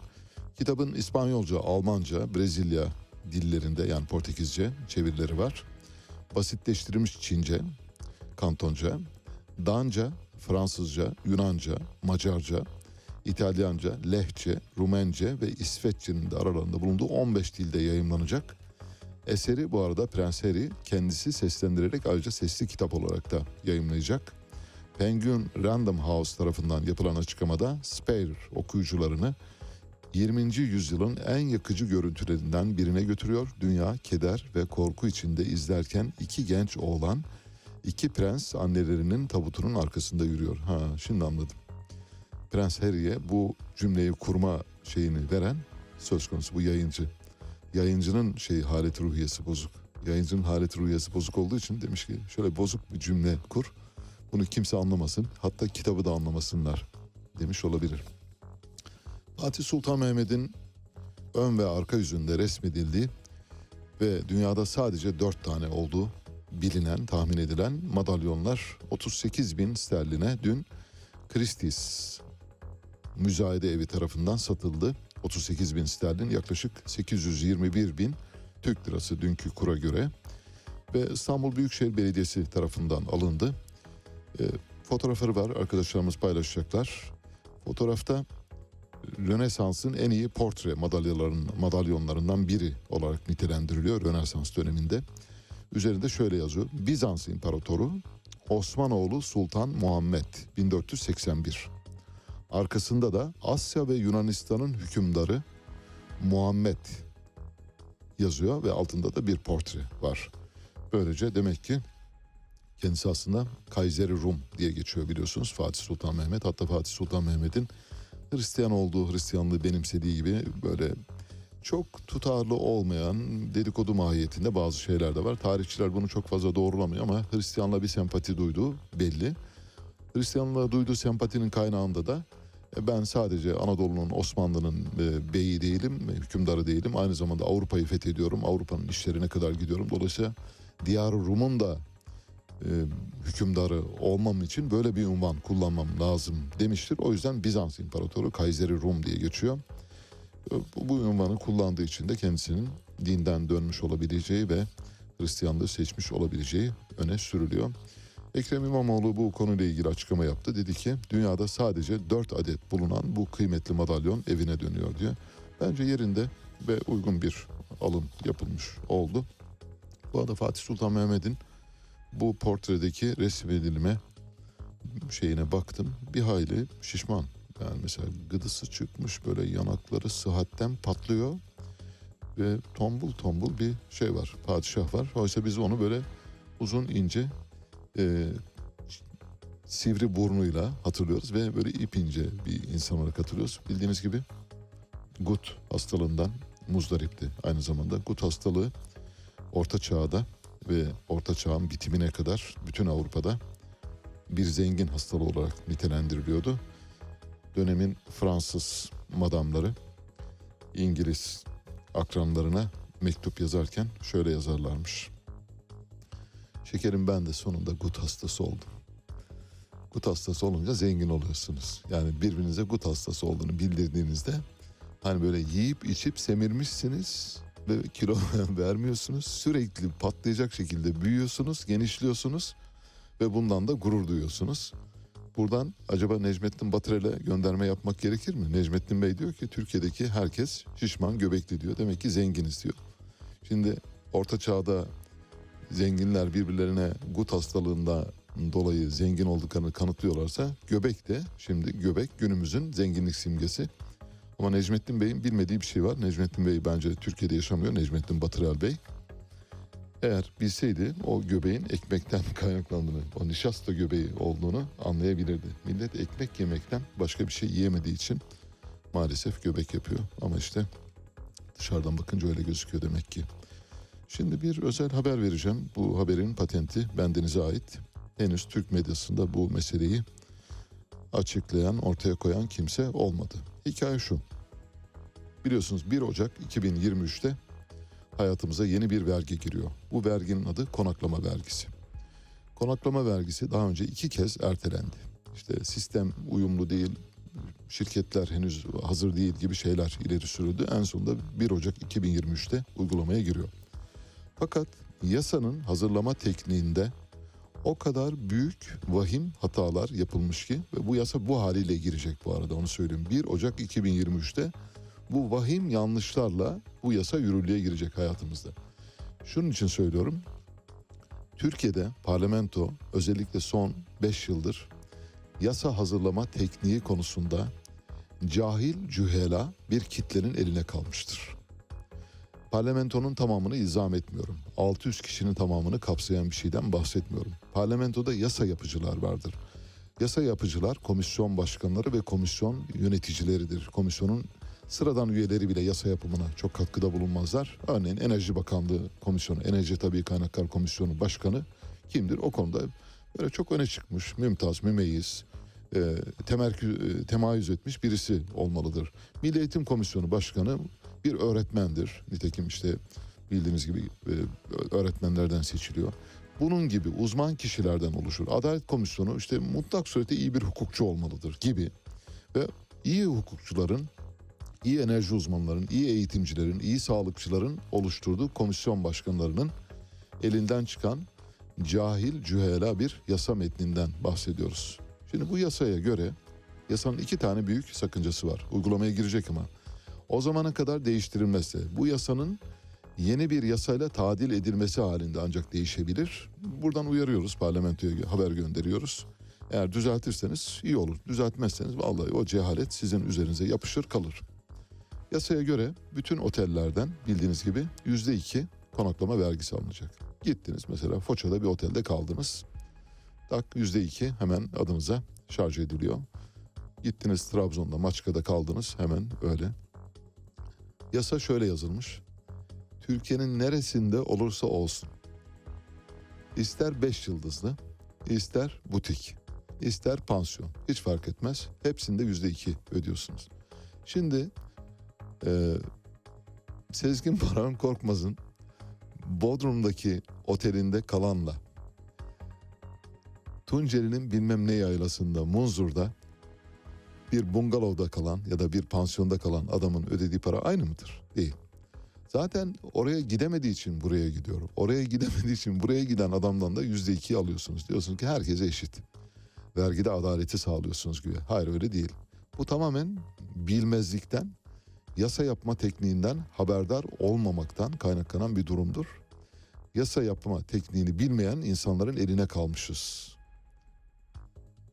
Bu yüzden de hangi 7 yıldızlı 7 yıldızlı otel yok biliyorsunuz o bir uydurma bildiğiniz gibi 7 yıldızlı otel sahibi falan diyorlar 7 yıldız yok. Turizmde en fazla 5 yıldız var. O 6 yıldız, 7 yıldız, 10 yıldız gibi nitelemeler otel sahiplerinin kendi kendilerine yaptıkları bir propaganda. 7 yıldızlı otel sahibi izlerler. Öyle bir şey yok. Neyse ama sonuç şu. 5 yıldızlı otelde kalan da herhangi bir sıradan pansiyonda kalan da %2 konaklama vergisi ödeyecek. Bu adalet mi? Soruyorum size. Eğer yasa yapma bilincinde olmuş olsaydınız bunu hemen fark ederdiniz. Derdiniz ki 5 yıldızlı otellerde kalanlardan yüzde iki, 4 yıldızlı otellerde kalanlardan yüzde 1.75, ötekinden 1.50 falan aşağı doğru kademeli götürürsünüz. Pansiyonda kalanlardan da 0.50 alırız diyebilirdiniz. Öyle yapmıyorsunuz. Herkese dayamışsınız vergiyi gidiyor. Bu bir. Bu birinci sakınca. İkinci sakınca bomba. Mesela şöyle sayıyor yasa diyor ki konaklama tesisleri kapsamında otel, tatil köyü, butik oteller, özel konaklama tesisleri, moteller, pansiyonlar, apart oteller. sağlık tesisleri kapsamında sağlık yaşam tesisleri bünyesinde bulunan konaklama ve termal tesisler, kırsal turizm tesisleri kapsamında çiftlik evi, köy evi, yayla evi, dağ evi, kamping, konaklama amaçlı mesire yerleri, muhtelif başlıklar altında düzenlenen turizm kompleksleri, tatil merkezleri, eğlence merkezleri, personel eğitim tesisleri, geceleme hizmeti sunan tüm tesislerde ne olur? Yüzde iki konaklama vergisi alınır. Yasanın bir yerinde unutmuşlar. İşte yasa yapmaktan haberdar değiller maalesef. Yani çok üzgünüm ama Türkiye böylesine cahil, cühela bir kesimin yaptığı yasalara mahkum. Yasada şeyi de unutmuşlar. Huzur evlerinde kalanlardan da yüzde iki alacaksınız. Nasıl? Huzur evi, düşkünler evi, güçsüzler yurdunda kalıyorsunuz. Bir de üstüne size yüzde iki kilitliyorlar. Nasıl? Ya hayat vurmuş size. Yani hayat vurmuş. Çocuklarınız size bakmıyor. 60 güçsüzler yurduna. Siz bir de üstüne yüzde iki. Emekli maaşının üstüne hop bir de yüzde iki. Nasıl? Beş yıldızlı otelde kalsanız da sıradan bir pansiyonda kalsanız da yüzde iki. Beş yıldızlı otelde böyle tiki barlarda içki içerek şampanyalar patlatarak yaşasanız da huzur evinde ölümünüzü bekleseniz de yüzde iki ödeyeceksiniz. Nasıl? E işte öyle. Bu işler böyle maalesef. Dolayısıyla konaklama vergisi yasasının behemahal düzeltilmesi lazım. Bir başka nokta var. Onu da söyleyeyim. Biraz araştırdım bu konuyu. Bu yasanın muadili olabilecek yine vergilendirmeye esas alan başka yasalarda huzur evleri ayrılmış. Mesela huzur evleri vergiden muaf tutulmuş. Pek çok yasada. Ama bu yasaya gelince ama işte iş bilmez insanların eline kalınca yasa yapmak böyle oluyor. Bir önceki yasaya baksalar mesela orada birisi desek ya biz mesela şöyle bir yasa var. Milli Eğitim Bakanlığı bünyesinde bir yasamız var. Orada huzur evlerini kapsam dışı tutmuşuz. Burada da tutalım dese iş uyanacaklar. Hala uyanabilmiş değiller. Bugün şu saat itibariyle ben şu yayını yaptığım saate kadar hala yüce bürokrasiden, yüce parlamentodan henüz uyanan kimse olmamıştır. Buradan uyandırıyoruz. Çanları çalıyoruz, uyandırıyoruz. Sizi sarsıyoruz. Yüzde iki güçsüzler yurdunda kalanlara yüzde iki vergiyi reva görüyorsanız yarın sizin de başınıza gelebilir. Evet, şahane bir ve- vergi haberi daha vereceğim. Astrologlar vergi ödeyecekler bundan böyle. Astrolog ne derseniz astrologlarla yani astroloji ile astronomiyi genellikle karıştırırlar. Astronomi bir bilimdir ve insanlığın bugünlere gelmesine, Mars'a gitmemize, Venüs'ü, Satürn'ü, Güneş'i, Ay'ı her şeyi keşfetmemize ve galaksimizin dışındaki diğer galaksileri keşfetmemize yardımcı olan, yol gösteren bilimin adı astronomidir. Astroloji ise bir sözde bilimdir. Yıldızların yönüne, döngüsüne ve evrimleşmesine, görüntülenmesine bakarak bir tür insanlara hayat biçimleri sunma ve onlara hayatlarıyla ilgili tahminlerde bulunma hikayesidir. Bir bir dolandırıcılık aslında doğrusunu söylemek gerekirse fakat çok sayıda inanan var. Geçtiğimiz günlerde de söyledim. Mesela benim gazeteci arkadaşlarımdan var böyle çok e, görgüsüne güvendiğim, aklı başında iyi gazeteci olan insanlar işte 2-3 yabancı dili olan, çok iyi liselerden mezun olan şöyle geliyor. Diyor ki Ali abi Venüs geri çekiliyormuş acaba ben ne yapsam? Ya diyorum ya senin derdine yanayım ya. Ya yemin ederim ya mesela bunun için üzülüyorsan hani üzül, üzülmeye devam et. Venüs e, Venüs peki beriye gelirse ne oluyor? O zaman o zaman kaçıyor musunuz? Yok o da yok. Şimdi astrologlar vergi ödeyecek. Bu yerinde bir haber bence. Daha doğrusu uygulama olarak doğru. Çünkü sonuçta bir kazanç elde ediyorlar ve bu kazancın vergilendirilmesi lazım. Diyeceksiniz ki e peki bilim olmayan bir şeyden dolayı para kazanan insanlar vergi verecekse o zaman herkesin. Fakat astrologların şöyle bir şeye ihtiyacı var. Astrologlar müşteri kazanmak için bol bol reklam ve propaganda yapıyorlar. Sosyal medyada ve açık mecralarda reklam yapıyorlar. Tanındıkları takdirde daha fazla müşteriler oluyor. Şimdi eğer astrologlara vergi getiriyorsanız mesela diyebilirsiniz ki e, cinci hocalara da vergi getirelim. Kırıkçı çıkıkçılara da vergi getirelim. Hacamatçılara da vergi getirelim.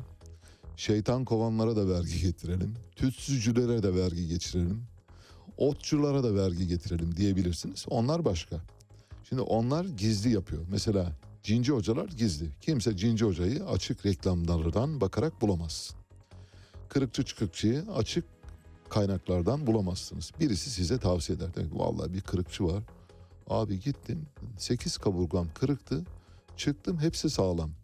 Bu arada Binali Yıldırım'ın iki kaburgası kırıkmış. Fakat başı sarılıydı. Yani kaburga yani göğüs bölgesi açık, başı sarılı. Öyle. Bilmiyorum yani neden onu da kendisine sormak lazım. Neyse konuyu dağıtmayalım. Cinci hocalara vergi konulamaz çünkü onlar gizli saklı yapıyor. Kırıkçı çıkıkçılar gizli saklı yapıyor. Hacamatçılar öyle, yasa dışı. Şeytan kovucular öyle. Tütsücüler öyle, otçular öyle. Fakat astrologlar açık zeminlerde iş yaptıkları için devlet de diyor ki madem yapıyorsunuz kardeşim ben sizden vergi alırım. Peki bu vergiyi alırken mesela kahve falı bakanlar, tarot bakanlar onlardan da alınması lazım bence. Verginin yaygınlaştırılması lazım. Burada da vergi yapma tekniği konusundaki acemiliklerden birine tanıklık ediyoruz maalesef. Eğer diğerlerini kahve falı çünkü astrolojinin kahve falından bir farkı yok. Bir tık yukarıda yani kahve falında her şey sallama, her şey uydurma. Astrolojide birazcık gerçek payı var. Yani sana yıldızın yönünü gösteriyor. O yıldızın yönüne göre de şunu yap diyor. Yapmazsan başına bu gelebilir falan gibi şeyler söyleniyor. Eğer bu yapılırsa astrologların vergiye tabi tutulması yerindedir bence. Astroloji nedir derseniz üzerinde biraz konuşalım. Astronomiyle karıştırılıyor ya o bakımdan. Astroloji gök cisimlerinin, gök taşlarının aynı zamanda ve astronomik bütün fenomenlerin insan karakteri ve hayvan davranışları üzerindeki etkilerini sorgulayan bir sözde bilimdir. Yunanca yıldız anlamına geliyor astro, logo da bilim, astro logo ve tabi antik Yunan'dan bu yana bilim olarak biliniyor. Ne zaman aydınlanma çağına kadar bilim olarak kabul edilmiş, ondan sonra terk edilmiş. Hiçbir bilimsel kanıta dayanmıyor astroloji, hiç, sıfır. İlk örnekleri Mezopotamya'da var. Asur ve Babil uygarlıklarında astroloji son derece yaygın. 17. yüzyılın sonunda astrolojinin defteri dürülüyor. Ve astroloji artık saraylardan çıkarılıyor. Bir tek Osmanlı sarayında kalıyor. Nasıl? Demek ki Osmanlı sarayına hani güneş giren eve doktor girmez diyorlar ya. Astroloji, güneş neyse karıştırdım. Osmanlı sarayına bilim girmiyor. Osmanlı sarayına bilimin girmediğini nereden biliyoruz? Matbaa 1446 yılında Jean Gutenberg tarafından bulundu. 10 yılda bütün Avrupa'ya yayıldı ve bütün bütün Avrupa'nın tümüne uzak doğuda dahil olmak üzere her yere yayıldı. Bir matbaanın giremediği bir bölge vardı. O Osmanlı Devleti'ydi. Bütün Avrupa 10 yılda 1446-1456 10 yılda Avrupa matbaaya kavuştu. Herkes kitap okumaya başladı. 1456'da Osmanlı tahtında kim vardı? Büyük hükümdar. Bizans imparatoru, Kayseri Rum'un imparatoru ve dahi Anadolu'nun hakimi Fatih Sultan Mehmet. Yedi dil bilen, Avni mahalasıyla şiirler yazan şairane Fatih Sultan Mehmet vardı, matbaa yoktu. Sonra Yavuz Sultan Selim vardı, matbaa yoktu. Sonra Kanuni Sultan Süleyman vardı, büyük hükümdar yine matbaa yoktu.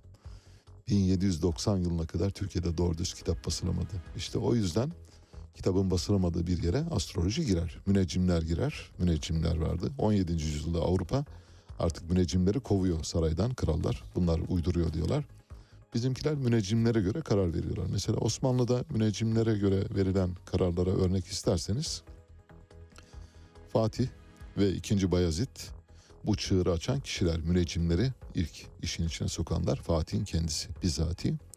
Büyük hükümdar Fatih'ten bahsediyoruz. 17. asrın ikinci yarısından sonra hekimbaşılık kurumuna bağlıyor. Diyor ki bunların yaptığı iş insanın ruh sağaltımı ile ilgili. Dolayısıyla hekim başına bağlayalım ama bir müneccim başı kurumu var orada. Saraydaki nüfuzları Evliya Çelebi'nin 4. Murat devrindeki geçit töreninde kendini gösteriyor. 4. Murat döneminde müneccim başı Anadolu ve Rumeli kazaskeriyle yan yana yürüyor. Nasıl? Devletin üçüncü gücü. Yani şöyle düşünün. Cumhurbaşkanı, yanında parlamento başkanı, yanında anayasa mahkemesi başkanı, yanında genelkurmay başkanı, yanında da müneccim başı. Nasıl? Ha, korteji beğendiniz mi? Evet böyle. Osmanlı. Yani böyle gözünüzde büyütüyorsanız lütfen büyütmeyin. Yani bambaşka şeyler var. Yani tarihte yazılanlar, çizilenler, kahramanlık hikayeleri. Vallahi bunlar üzerine konuşabiliriz, düşünebiliriz ama bunların hiçbirinin gerçeklik payı taşımadığını söyleyebilirim. Osmanlı'da müneccimler yani o günün astrologları öyle diyelim geleceğe dair tahminlerde bulunuyorlar. En ünlü müneccim de Hüseyin Efendi. Hüseyin Efendi ölüyü diriltiyor öyle söyleyelim. Öylesine her şeyi biliyor.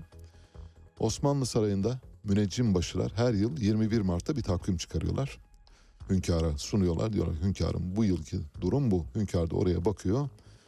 Şu mevsimde savaşa gitmemek lazım. Bu mevsimde e, otağda beklemek lazım. Şu mevsimde şehzadeyi boğdurmak lazım falan. Onlardan alıyorlar. Yani haberler böyle.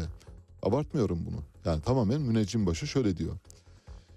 Bir şehzadenizin Mart ayında işte Uranüs gezegeni yukarı doğru giderken yörüngeden e, yukarı doğru yol alırken bir şehzadenizin size karşı kötü niyet beslediği ortaya çıkacaktır diyor. Padişah hemen sağa sola bakıyor diyor kim olabilir? Ha bu Cihangir var ya tamam. Ya, tamam hadi bakayım. Cihangir yolcu. Böyle yapıyorlar. Böyle gidiyor. Yani hani böyle fevkalade böyle doğaüstü, gerçeküstü, fiziküstü şeylerden bahsetmiyoruz. Ve bilim dışı bir şeyden de bahsetmiyoruz. Böyle yönetiliyordu Osmanlı. Eğer hani Osmanlı çok iyi yönetiliyor diye düşünüyorsanız maalesef. Mesela Osmanlı Sarayı'nın en meşhur müneccimi Hüseyin Efendi'ydi dediğimiz. Hüseyin Efendi 4. Murad'ın ve Sultan İbrahim'in öleceğini tahmin etti. Bunun üzerine Hüseyin Efendi'ye büyük bir güven oluştu. Dediler ki onun söylediği her şey doğru. Fakat Hüseyin Efendi bir gün 4. Mehmet'in yani Avcı Mehmet dedikleri Avcı Mehmet'in öleceğini açıkladı. Avcı Mehmet de o o yıllarda 8 yaşında tahta yeni çıkmış. 7 yaşında İbrahim öldükten sonra çıkmış ve 8 yaşında diyorlar ki hünkârım müneccim başı sizin öleceğinizi söyledi diyor. Çağırın diyor. Müneccim başının kellesini aldırmak istiyor. Sonra affediyor. Tamam diyor bağışladım bir daha yapma diyor. Fakat sonra müneccim başı kendi yıldız falına bakıyor. Diyor ki galiba padişah beni öldürtecek kaçıyor. Gidiyor sürgüne. Yani nerede öldüğü de bilinmiyor müneccim başı. Evet astrologlar vergiye tabi tutulacak haberinden müneccim başına kadar Avcı Mehmet'e kadar geldik. Şimdi çok hoş bir dosya paylaşacağım. Beğeneceksiniz sporla ilgili. Sonra da bir telefon bağlantımız olacak. Telefon bağlantımız Disk Gıda İş Sendikası Genel Başkanı Seyit Aslan'la olacak.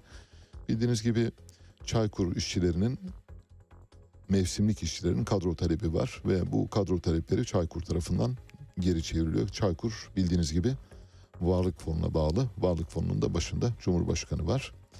Bunu konuşacağız. İşçileri neden kadroya bağlamıyorlar diye soracağız. Geçtiğimiz günlerde Arjantin'de, Arjantin'in biliyorsunuz iki büyük kulübü var. Bir tanesi River Plate, öteki de Boca Juniors. River Plate son maçta aldığı sonuçla en büyük rakibi olan Boca Juniors'ı şampiyon yaptı. Eğer o maçta farklı oynamış olsaydı Boca Juniors yani yine şampiyon olabilirdi ancak biraz zor olabilirdi. Kendi rakibini şampiyonluk kürsüsüne taşıyan Boca Juniors. River Plate ve Boca Juniors adı arasındaki derbi dünyanın en büyük derbisidir. Şu bakımdan söylüyorum birazdan dünyanın en büyük derbileriyle ilgili bir paylaşımda bulunacağım. Yani dünyada hangi e, takımlar hangi takımlarla karşılaştığında örneğin Türkiye'de Fenerbahçe Galatasaray mesela bunun en büyük örneğidir. Fenerbahçe Beşiktaş'ta derbi sayılabilir ama ezeli rekabet Fenerbahçe ile Galatasaray arasında vardır. Derbilerin en büyüğü babası, derbilerin derbisi River Plate ve Boca Juniors arasındadır. Şu bakımdan taraftarın sadakati, taraftarın fanatizmi, seyirci çokluğu, gişe gelirleri ve benzeri sebeplerle kamuoyundaki yansıması, makes bulması, inikası dolayısıyla dünyanın en büyük derbisi o. Onun eline su dökecek başka bir derbi yok. Şimdi diğer derbilerle ilgili şöyle birkaç küçük not paylaşacağım. Tam tamına 50'de telefonumuz bağlanacak. Romanya'nın en büyük derbisi Steaua Bükreş'te Dinamo Bükreş. O Bükreş bildiğiniz gibi askerlerin takımı. Dinamo Bükreş de polislerin takımı.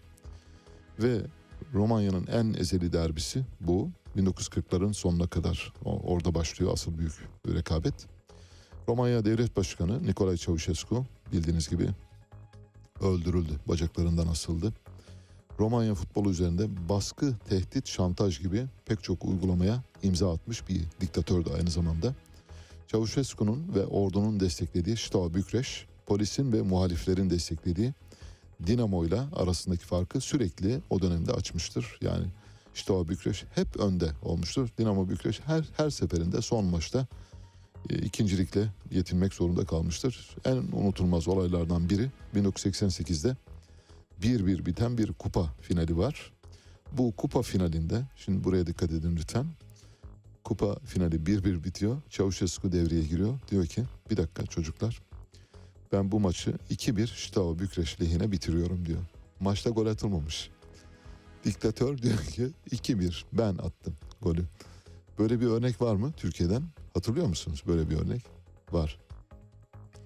Bizim diktatörümüz Kenan Evren, faşist, 12 Eylül darbesini yapan general ve ülkeyi bile bile göz göre göre kan çanağına sürükleyen sonra da yönetime el koyup ülkeyi düzelttiğini iddia eden diktatör Kenan Evren de Ankara gücünü dipçik soruyla lige çıkarmıştır.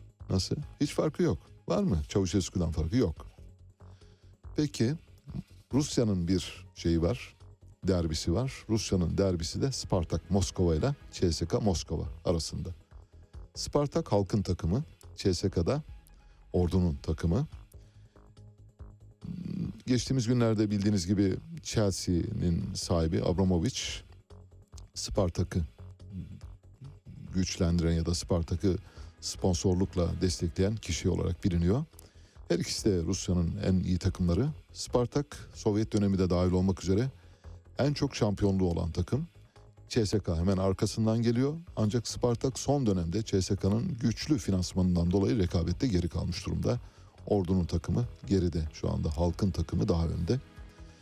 İspanya'nın bir derbisi var. Atletik Bilbao, Real Sociedad derbisi. Bu Katalanların derbisi demek lazım aslında. Bask derbisi. Real Sociedad ve Atletik Bilbao derbi Bask bölgesindeki iki şehrin rekabetine dayanıyor. Bilbao ile Sociedad'ın rekabetine dayanıyor. Real Madrid ve Barcelona ile birlikte İspanya'da ligden düşmeyen 3 takımdan biri Atletik Bilbao. Ve kadrosunda Bask olmayan hiçbir oyuncu yok. Oyuncularını yalnız ve yalnız Basklardan seçiyor. Bask olmayana yer yok.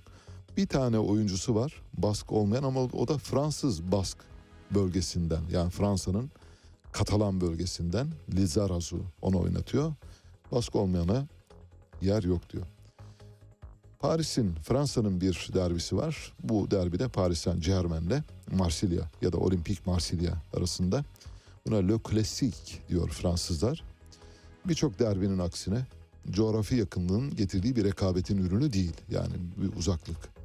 Fransa'nın siyasi merkezi ve başkenti Paris, ekonomik kültür ve moda merkezi de Marsilya bildiğiniz gibi moda merkeziyle başkentin arasındaki çatışmanın ürünü olarak çıkan bir derbiden bahsediyoruz. İspanya'nın bir başka derbisi var o da Sevilla Real Betis derbisi. Bu da Endülüs bölgesinin derbisi. 1905 yılında kuruluyor Sevilla. 1907'de Sevilla Bolompia isimli şehrin ikinci takımı kuruluyor ve Sevilla Bolompia sonradan Sevilla adını alıyor ve Real Betis'i kuruyor. Böylece ikiye bölünüyor. Yani Sevilla bir tarafta Real Betis. Real Betis Sevilla'dan doğan bir takım. Der Klassiker Almanya'nın derbisi Bayern Münih ile Borussia Dortmund arasında Almanya'nın klasikosu diye biliniyor. 90'lı yıllarda başladı rekabet. Bundesliga'nın en başarılı iki takımı. Rekabet tamamen sportif başarıya dayalı. Mesela Bayern Münih ile ilgili bildiğiniz gibi son aldığı kupayla birlikte şöylesi yorumlar yapıldı. Dediler ki bildiğiniz gibi FIFA'nın dışında bir yeni örgütlenme, bir altın lig oluşturulmaya çalışıldı. Bu altın lige de Bayern Münih'i davet etmediler. Çünkü dediler ki Bayern Münih'i yenemiyoruz. O zaman Bayern Münih'i yenebileceğimiz bir lig oluşturalım. FIFA gerçi bu işe çok sıcak bakmadı ama Bayern Münih'in bi- bileğinin bükülmez olduğunu kanıtlayan örneklerden biridir. O bakımdan bel- belirtiyorum. Bir İngiltere derbisi var. Manchester derbisi. Manchester United ve Manchester City. 1881'den bu yana devam eden bir rekabet ve Manchester United'ın ezici üstünlüğüyle geçmiş durumda. Ancak Arap sermayesi oraya girince Manchester City biraz biti kanlandı ve şimdi Manchester City Manchester United'a göre daha iyi oynuyor. Brezilya'nın bir derbisi var keza Palmeiras ve Corinthians. Palmeiras'la Corinthians arasındaki rekabeti de yine Corinthians'tan ayrılanlar Palmeiras'ı kuruyorlar. Onun içinden çıkan bir takım. Kuzey Afrika'nın ya da Afrika'nın Arap dünyasının derbisi de Mısır'dan. El Ahli ve Zamalek takımları arasında Kahire derbisi diyoruz buna. Mısır'ın değil tüm Orta Doğu ve Afrika'nın en büyük derbisi olarak kabul ediliyor. 1917'ye kadar uzanıyor geçmişi. Al Ahli İngiliz sömürgeciliğine karşı direnen, işgal öncesi kırmızı renkleri giyen, kendilerini işgale direnen, milliyetçi olan görenlerin takımı yani bir yerel bir Kuvayi Milliye takımı. Zamalek ise İngilizlerin takımı beyaz giyiyorlar. Ama hala o rekabet devam ediyor. Kral Faruk ve dolayısıyla onun yerli ve yabancı müttefiklerinin kulübü Kral Faruk biliyorsunuz Cemal Abdülnasır devirdi ve Bağız yönetimini kurdu. Bir Portekiz derbisi var. Lisbon derbisi. Benfica Sporting Lisbon. Lisbon derbisi başkent derbisinin tarihi 1907 yılına kadar gidiyor. 8 Benfica'lı oyuncu daha iyi yaşam koşulları elde etmek için Sporting'e geçiyor ve Sporting o günden sonra çok büyüyor. Büyük bir takıma dönüşüyor. Bir Almanya'nın bir başka derbisi var. Buna Ruhr derbisi diyoruz. Borussia Dortmund'la Schalke 04 arasında 1925'e kadar uzanan bir şey. Almanya'nın kömür havzası bildiğiniz gibi Ruhr havzası. Her iki takım da işçi ve emekçilerin takımı. Dolayısıyla işçi ve emekçilerin takımını buradan selamlıyoruz. İngiltere'nin bir kuzeybatı derbisi var. Liverpool, Manchester. Fakat Liverpool'un yüzü hiç gülmüyor. Manchester'ın yüzü çok gülüyor. Bir İtalyan derbisi var. Ee, Derbi della Madonna diye küçük Bakire Meryem derbisi diye geçiyor. Milan'la Inter Milan arasında 1899'a kadar uzanıyor. Şu anda Inter Milan daha iyi durumda. Yine İspanya'da bir kraliyet derbisi var. Real Madrid Atletico Madrid arasında. Kralın takımı Real Madrid, Atletico Madrid'de krala karşı olanların takımı. Mussolini'nin İtalya'nın bir o döneme dayanan rekabet var. Roma ile Lazio arasında hala bugün geçerliliğini sürdürüyor. Eski Yugoslavya, şimdiki Yugoslavya'nın en büyük parçalarından biri olan Sırbistan'da bir derbi var. Partizan Belgrad'la Kızıl Yıldız Belgrad. Bir ordunun öteki halkın takımı şu anda Kızıl Yıldız daha güçlü. Ve Türkiye'den derbiyi de söylemek gerekirse Fenerbahçe Galatasaray derbisi 106 yıla dayanıyor. Arasında herhangi bir din, ırk, mezhep ve benzeri ayrım yok. Sadece birisi Anadolu'nun bir tarafında yani Boğaz'ın bir tarafında öbürü de öteki tarafta. En sonda da işte Boca Juniors ve River Plate derbisi olduğunu söyleyelim. Aslında birkaç derbi daha var ama ona da vaktimiz kalmadı.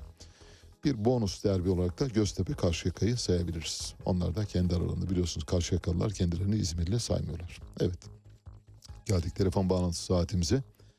Disk Gıda İş Sendikası Genel Başkanı Seyit Aslan'la konuşacağız. Çaykur'daki mevsimlik işçilerin kadro talebiyle ilgili şu anda orada bir ciddi nümayiş ortamı var. Nereye doğru gidiyor ve neler yapılabilir diye soracağız. Seyit Bey hoş geldiniz. Hoş bulduk. İyi yayınlar diliyorum. Çok teşekkürler eksik olmayın. Şimdi hem biraz Gıda İş Sendikası'ndan böyle birkaç cümleyle bahsetmenizi rica ediyorum. Hangi e, yerlerde örgütlüsünüz, e, nasıl bir sendika yani e, gücü bakımından nasıl bir sendika olduğunu yani bir emek sendikası olduğunu biliyoruz. O konuda kuşkumuz yok. E, Ve şu anda Rize'de ve Çaykur'daki meseleyi nasıl derleyip toparlamak istiyorsunuz e, ya da kazanabilecek misiniz? Elbette örgütlü mücadele sonunda kazanır buna inanıyorum ama yine de sormak istiyorum. Buyurun. 7-8 dakika vaktimiz var. Buyurun. Çok teşekkür ederim. Öncelikle biz e, diske bağlı bir e, sendikayız. Yani Türkiye Derimci İş Sendikaları Konfederasyonu'nun üyesi aynı zamanda da kurucusu e, olarak e, faaliyet sürdürüyoruz. E, gıda iş kolunda yani üretim alanında faaliyet sürdürüyoruz. Yani yağ fabrikalarından, bisküvit fabrikalarından, fırınlardan, hastanelere kadar yani üretimin olduğu her alanda e, faaliyet sürdüren sendikayız. E, merkezimiz İstanbul'da ve 7-8 yerde de şubelerimiz var. Bunların içerisinde Rize'de dahil olmak üzere şubelerimiz var. Olabildiğince işte işçilerin, emekçilerin mücadelesinin içerisinde e, onlarla birlikte mücadele etmeye çalışıyoruz. Kısaca böyle ifade edebilirim Evet. sendikamızı. Şimdi Çaykur e, Türkiye'nin e, şu ana kadar tabii özelleştirilmemiş tek kurumlarından birisi diyebilirim. Yani kamuya ait ama özelleştirilmemiş Evet. kurumlarından bir tanesi ama bu Çaykur özelleştirilmediği de sorunları bitmiş anlamına gelmiyor. Özellikle e, eskiden 30-40 bin kişinin çalıştığı bir kurumdu ve burada sayı düşe düşe şu an 10 bine kadar düşmüş durumda. Birçok e, işletmenin bazı bölümleri taşeronlara devrediliyor, alt işverenliklere devrediliyor. E, bazı işleri dışarıdaki işçilere yaptırılıyor. E, özelleştirilmedi ama küçültülen bir e, kurum. E, burada e, çalışan mevsimlik işçilerin e, geçmiş yıllarda e, yılda 4 ay çalışıyorlardı ve bu 4 aydan sonra iş akitleri askıya alındığı için başka yere de iş bulma zor, sorunları yaşıyorlardı. Aynı zamanda hani 4 ay çalışarak bir yıl geçinmenin zorluklarını siz de takdir edersiniz. Kamuoyu da takdir eder ki çok kolay bir süreç değil. Evet. E, Biz 2015 yılından itibaren hani Çaykur'da hem bir örgütlenme çalışması hem e, oradaki işlerin sorunlarını gündeme getirmeye başladığımız andan itibaren e, bu kadro meselesi gündeme geldi ve artık e, Türkiye ve Karadeniz halkı özellikle Çaykur işçileri oradaki e, üreticiler bu kadro sorununun e, bir e, gerçekleştirebilir, gerçekleştirilebilir bir mesele olarak da görülmeye başlandı. O açıdan da e, biz hani Çaykur işlerinin e, insanca çalışma, insanca yaşama koşulları ve hayatlarını sürdürebilme koşullarına yerine getirilmesi için de e, devletin bu konuda kadro verebilme imkanlarının olduğunu da ifade etmek istiyorum. Ama tabii bu politik bir mesele aynı zamanda. Hani e, Çaykur'u e, kadroya alırsak başka alanlarda da bu Tabii. kendi talepleri olarak da gündeme gelebilir kaygısıyla. Ne yazık ki bugüne kadar herhangi bir şey orada söz konusu olmadı. Sadece kısa bir e, iyileştirme yaptılar. Yani 4 ay yerine 5'e 29 güne çıkardılar bu bizim mücadelemizin sonucunda. Evet. Yani Çaykur'daki mevsim işlere 2 aylık bir süre daha fazla çalışma imkanı ta- tanındı ama bu da sonuçta sorunu çözmüyor. Yani Tabii. esas olarak bir kamu kurumunun e, mevsimlik işçiyi çalıştırması ve mevsimlik işlerin hayatını sürdürebilmesinin imkanlarının olmadığını görmesi. Şimdi Çaykur e, Genel Müdürlüğü ne yazık ki işletmeyi doğru yönetmediğini düşünüyoruz. Çünkü son 5 yılda yaklaşık 3 milyara yakın bir zarar açıkladılar. Bu zararın nedenlerini de kamuoyu bilmiyor. Niye zarar etti? Niçin zarar Evet. edildi? Sizce neden zarar ediyor? Ben de merak ediyorum hakikaten. Mesela e, samimi kanaatinizi bize aktarırsanız. Net ifade edeyim. Yönetimin yönetimin e, bu süreci iyi yönetememesinden kaynaklanan e, bir durum. Şimdi Sakarya Büyükşehir Belediye Başkanı aynı zamanda Çaykur yönetiminde yer alıyor. Yani bir belediye başkanı Tabii ne alaka? Aynen. Ne alaka da evet aynen böyle bir Tamam. durum söz konusu. Anladım. Harcamalar e, ne yazık ki e, Çiftlik gibi yönetiliyor. Tabii tabii tabii doğru söylüyorsunuz. Aynen, Aynen. aynen aynen böyle yönetilir. Dolayısıyla buraya e, yapılan zararın kendisi biz hesap yaptık. Çaykur'da çalışan mevsimlik işçilerin bugünkü aldıkları ücreti üzerine bir kat daha koyun. 10 yıl boyunca yılda 12 ay çalışarak alabilecekleri bir ücret. Düşünün yani. Evet, 5 yıldaki zarar işçinin 10 yıllık e, ücretine bedel. Evet. Bu açıdan da hani buranın işte buradan bile hani nasıl bir yönetim şekli Olduğunu anlayabiliriz, yönetildiğini çok net ortaya koyabiliriz. İkincisi Çaykur işçileri mevsimlik çalışıyor. Sigorta primleri ödüyorlar. İşsizlik sigortası primleri ödüyorlar ama bunların hiçbirinden yararlanamıyorlar. E, bu konuda biz yasa tasarısı hazırladık. Meclise sunduk. Durumun değişmesini istedik.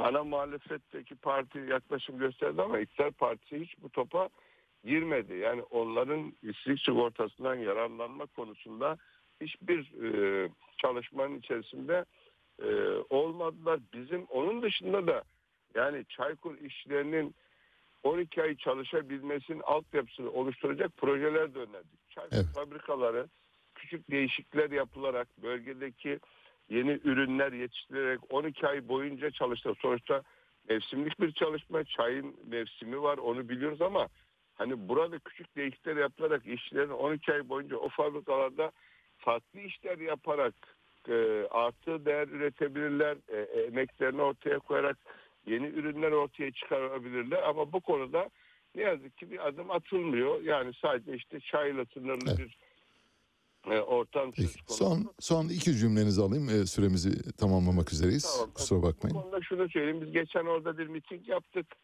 Ee, Çaykur'daki 9500 kad- e, mevsimlik işçi kadro alma meselesinde çok kararlı. O bölgedeki bütün e, siyasi partiler, emek örgütleri, demokratik kitle örgütleri bu konuda çok kararlı.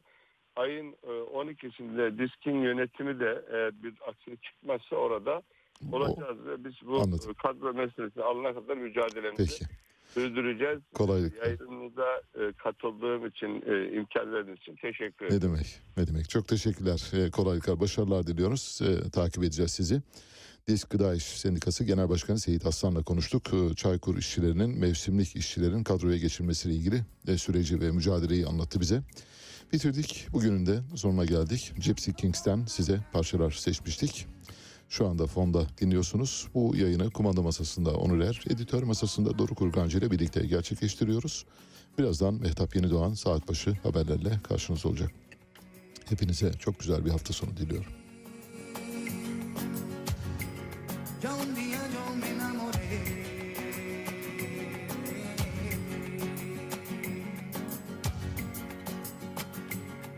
Caminando por la calle yo Caminando por la calle yo te vi. Ya un día yo me enamoré de ti. Ya un día yo me enamoré